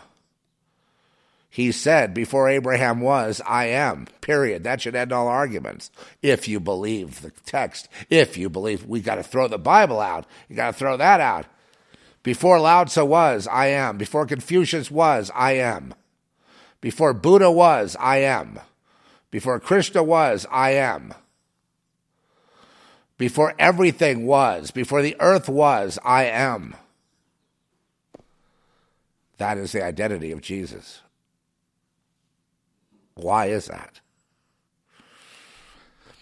I don't know. We pray in Jesus' name because we're told to, you know, but we're told to by, yes, we be obedient to the word. Tells us to pray in Jesus' name. But if he's the I am, why don't you just pray to Jesus? Because I'm not told to do that. Because Jesus prayed to the Father. Well, what do you mean? He prayed to the Father in human form, right, as example to us. And then, you know, if you're blissing out as one, I guess it's, you know, then, but there's no denial of Jesus. There's just everything is one. Everything is, you eliminate uh, time, it all happens at once, I guess. So, um, you know, uh, okay. I'm open to it. Are you saying every other religion's wrong? No, there's no religion. I don't believe in religion. So I don't believe, you know, every religion. I believe every religion is wrong, including Christianity. in general. And every religion is, you know, I, I think there's a place for religion. In, you know, you know, it just it just becomes too power mad over you know, you know you those people sit in the pews at any given church and they go uh-huh uh, uh, you know they, you know they just like they take it all in they don't question I remember one guy started saying, and the aliens are really angels. And, you know, they, they started getting more and more, black, you know, to see at what point would anyone break. And he finally say, and Lucifer is also Jesus. And they go, uh huh. you know, and good is bad, and bad is good. Oh, and uh, you know, mm, boy, uh, you know, and it's it's you know, so one of the holy sacraments of uh, you, you know the, the, the holiest uh, day of the year is celebrated by um, you know sodomizing a pig and then and then and then putting pig's blood all over all the participants while they, they have an orgy with uh, with goats or something. You know, just you, you know, and you can go further and further. They go, uh huh, uh huh. You know, and, and you know, is there ever a point where someone's going to say, "Well, now wait a sec, I call bullshit." You're trying to corrupt everything and make it an abomination. Yes. So you're not really an alternate choice. You're just part of a of, of the same system. That's correct.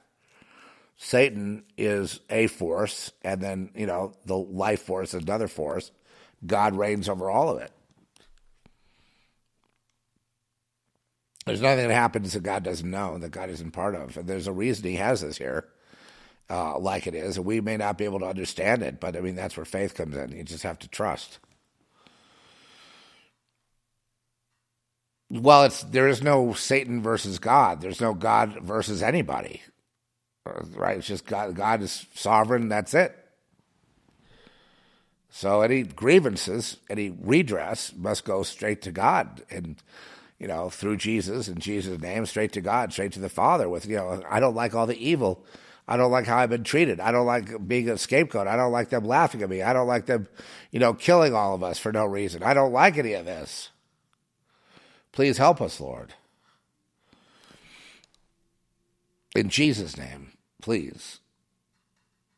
You know, it, it, it just kind of has to get to that point. There really is no other way to live. You know, I mean, you could do further and further. I mean, I know rituals. They kept doing further and further rituals until they finally just decided, okay, we're just going to commit suicide, and that will be the final ritual. You know, to please God, so to help us to get on the right track on Earth. So they kill themselves. You know, see what I mean? In other words, once it gets going the wrong direction,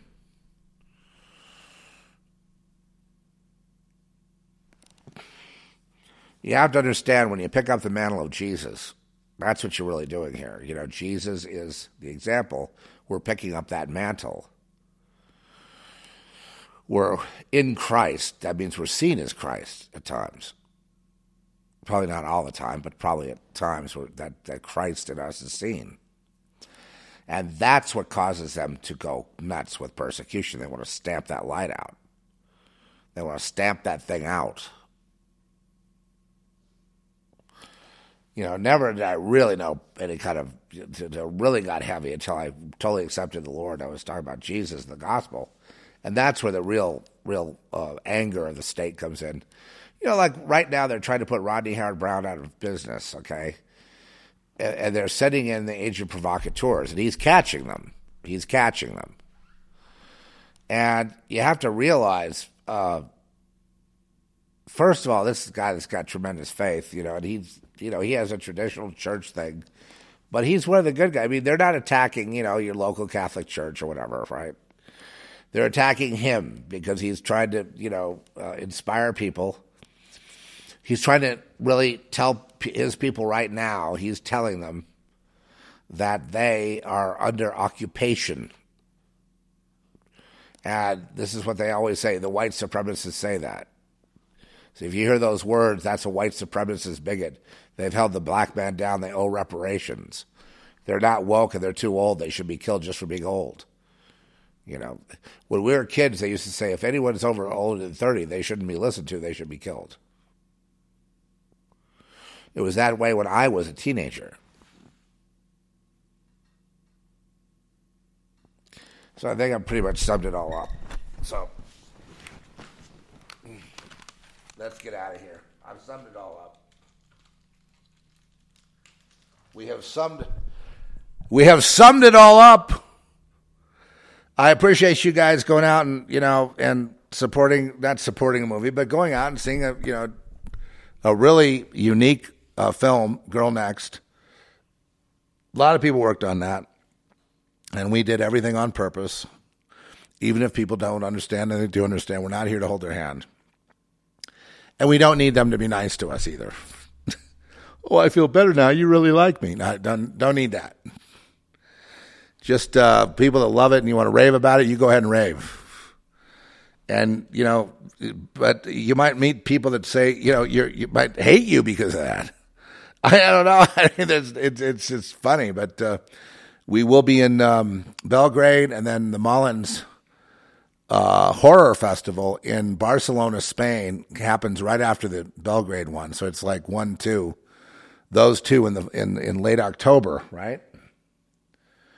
And then, um, and th- this is where I want you to see. I mean, I know you're not over there in Belgrade. I, I don't know if we have listeners in near Barcelona, but if you could see it, it's. And the other thing is, our debut theatrical, which is what we should have done here, but we didn't because we just, you know, Americans are not really, you know, up on what. I hate to, you know, be like that, but uh, you know, we've always done better in. We did really good in the UK in the past, and then you know we're going to start in um, Spain in uh, nine cities, and I'm not sure whether we're going to dub this thing or we're going to. I think we'd be. I, I want to see subtitles, really. Anyway, we're working on that uh, theatrical release, so that's will be our debut release, and it won't be here in America, won't be in Canada. Latin America is going to go straight out to, to video and to cable and all that. Uh, not there either. Although in Latin America, with the the people I know from Mexico that've seen it, they all loved it. You know, they they get it. You know, so. Um, but I mean, if you're really into Disney films, probably you should just avoid it. That's all. You know, I, I, I would just you know because or, or, anything that's heavily propagandized, I, it would go against your programming. Um, but I mean, people that you know, but it's it's really in the end of the day. I mean, I'm, I'm sure Larry, if he hears this, is cringing because he's like, I'm just wanting to entertain people. I'm just uh, doing an entertainment. I'm just you know, directing, just making creative choices, you know, so that you, you know, you flip this thing on eleven o'clock at night, you're looking around, you can't sleep, whatever, and you get you're delighted. And I'm like, that's cool too. That's that's that's the way I am when I see it. I'm just delighted. I don't have to have a discussion about it. But it is, you know, causing you know all kinds of things. We're going to be interviewed by Pop Horror coming up with an interviewer that uh, was really that says something really nice about one of Larry's films, She Rises and um, and uh, the um, so I'm looking forward to that. I think that's next the end of next week. I think it's a week from tomorrow. It's going to be a uh, what do you call it, a Zoom interview. So it's going to have, you know, we're all going to be on Zoom and then that's recorded.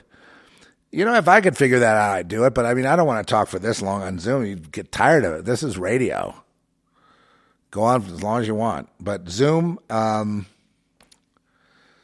and uh, so that's it's exciting. I, I'm not sure, you know, how it's going to work out, how much money we can make out of this uh, Madrid thing. Some we're going to get half the door, and so it's a pretty good. Uh, we're not no, we're not firewalling it. It's the um, the people distributing it is the, I think it's the. Um, I I can't tell you what company it is. I don't know the name of them, but they are you know they're we're we're in negotiation now for a theatrical release in Spain, and I think that's so appropriate because half the people who worked on this film were Spanish. We had the great artist, the great cinematographer, great effects people, great. Um, we had a guy from Greece too, Frameworks. He was uh, Georgios, amazing. Um, you know, really. Uh, but uh, you know, Prodigy of Barcelona was our post production people, and they really they really fixed so many things. They made so many things work, and uh, so it, it only makes sense that we would that we would debut there and that we would be in a festival there. That that makes sense to me too. Uh, will we be out and then the festival? Probably the time to go out would be right after. I would think right after the festival, right, Trish? The, have the festival. So we're not going to Barcelona then. And they really want us to go to Belgrade because that's where we made the Quantum Devil and they're just wonderful there. I mean, the crew was the the absolute. I can say this unequivocally. That was the best probably we'll ever have. And they really were with Larry on everything he wanted to do. They understood him perfectly. There was great communication. I can only wish crews here were that. Well, we're going to try a crew out in New Mexico, I guess, pretty soon. But uh, you know, Americans uh, crews are they're you know unless you go union, then everybody has to mind their p's and q's, and that's fine. But when it's independent, I think you know uh, we had such a great experience in Serbia that you know, and I understand people are having a good experience. They're they're making. They just made a film in uh, Hungary, a big one, Budapest, and uh, so that's that. Eastern Europe is getting you know quite a bit of film business. It's because those guys, you know, you know, in the arts and all that, they really support the arts. Like the festival in Belgrade, I think the the whole government's behind it and um, and the people are behind it, and they're going to have this festival, and it's a good thing. So I'm not just talking about all negative things here, but I mean there is a the overall negative thing of getting killed by the state, the super state, the Nazi super state, because of the fact that uh, you know you, you you you do or you don't go along with the mind control programming, and then a lot you know using the human population as an experiment, which is what they're doing. I have to bring it up and they wouldn't be able to do that if there had not been decades and decades and decades of precedent where they could just do whatever they want. And there is no oversight. There is no congressional oversight. There is no oversight from the UN. There is no oversight from Amnesty International. There's no oversight. That's what the, all the TIs notice. Nobody cares about them. They're just using these, the machinery that they've already got and then beaming at people to see what it'll do. They're getting off on it. It's got to be addressed. But yes, that's good. That's good that they're having a festival supported by the people and the government in Belgrade. That's wonderful. Be nice to learn some history of Belgrade too, wouldn't it? Okay, with that, I'm going to go. And I uh, love you guys, praying for you. And thank you for putting up with me today. I was just so passionate. But again, damn swear words get in there. Uh, there's great advantage in being a slave, I see.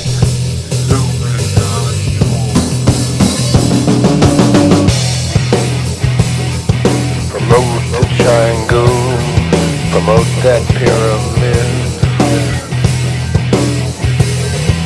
You take advantage of the ignorant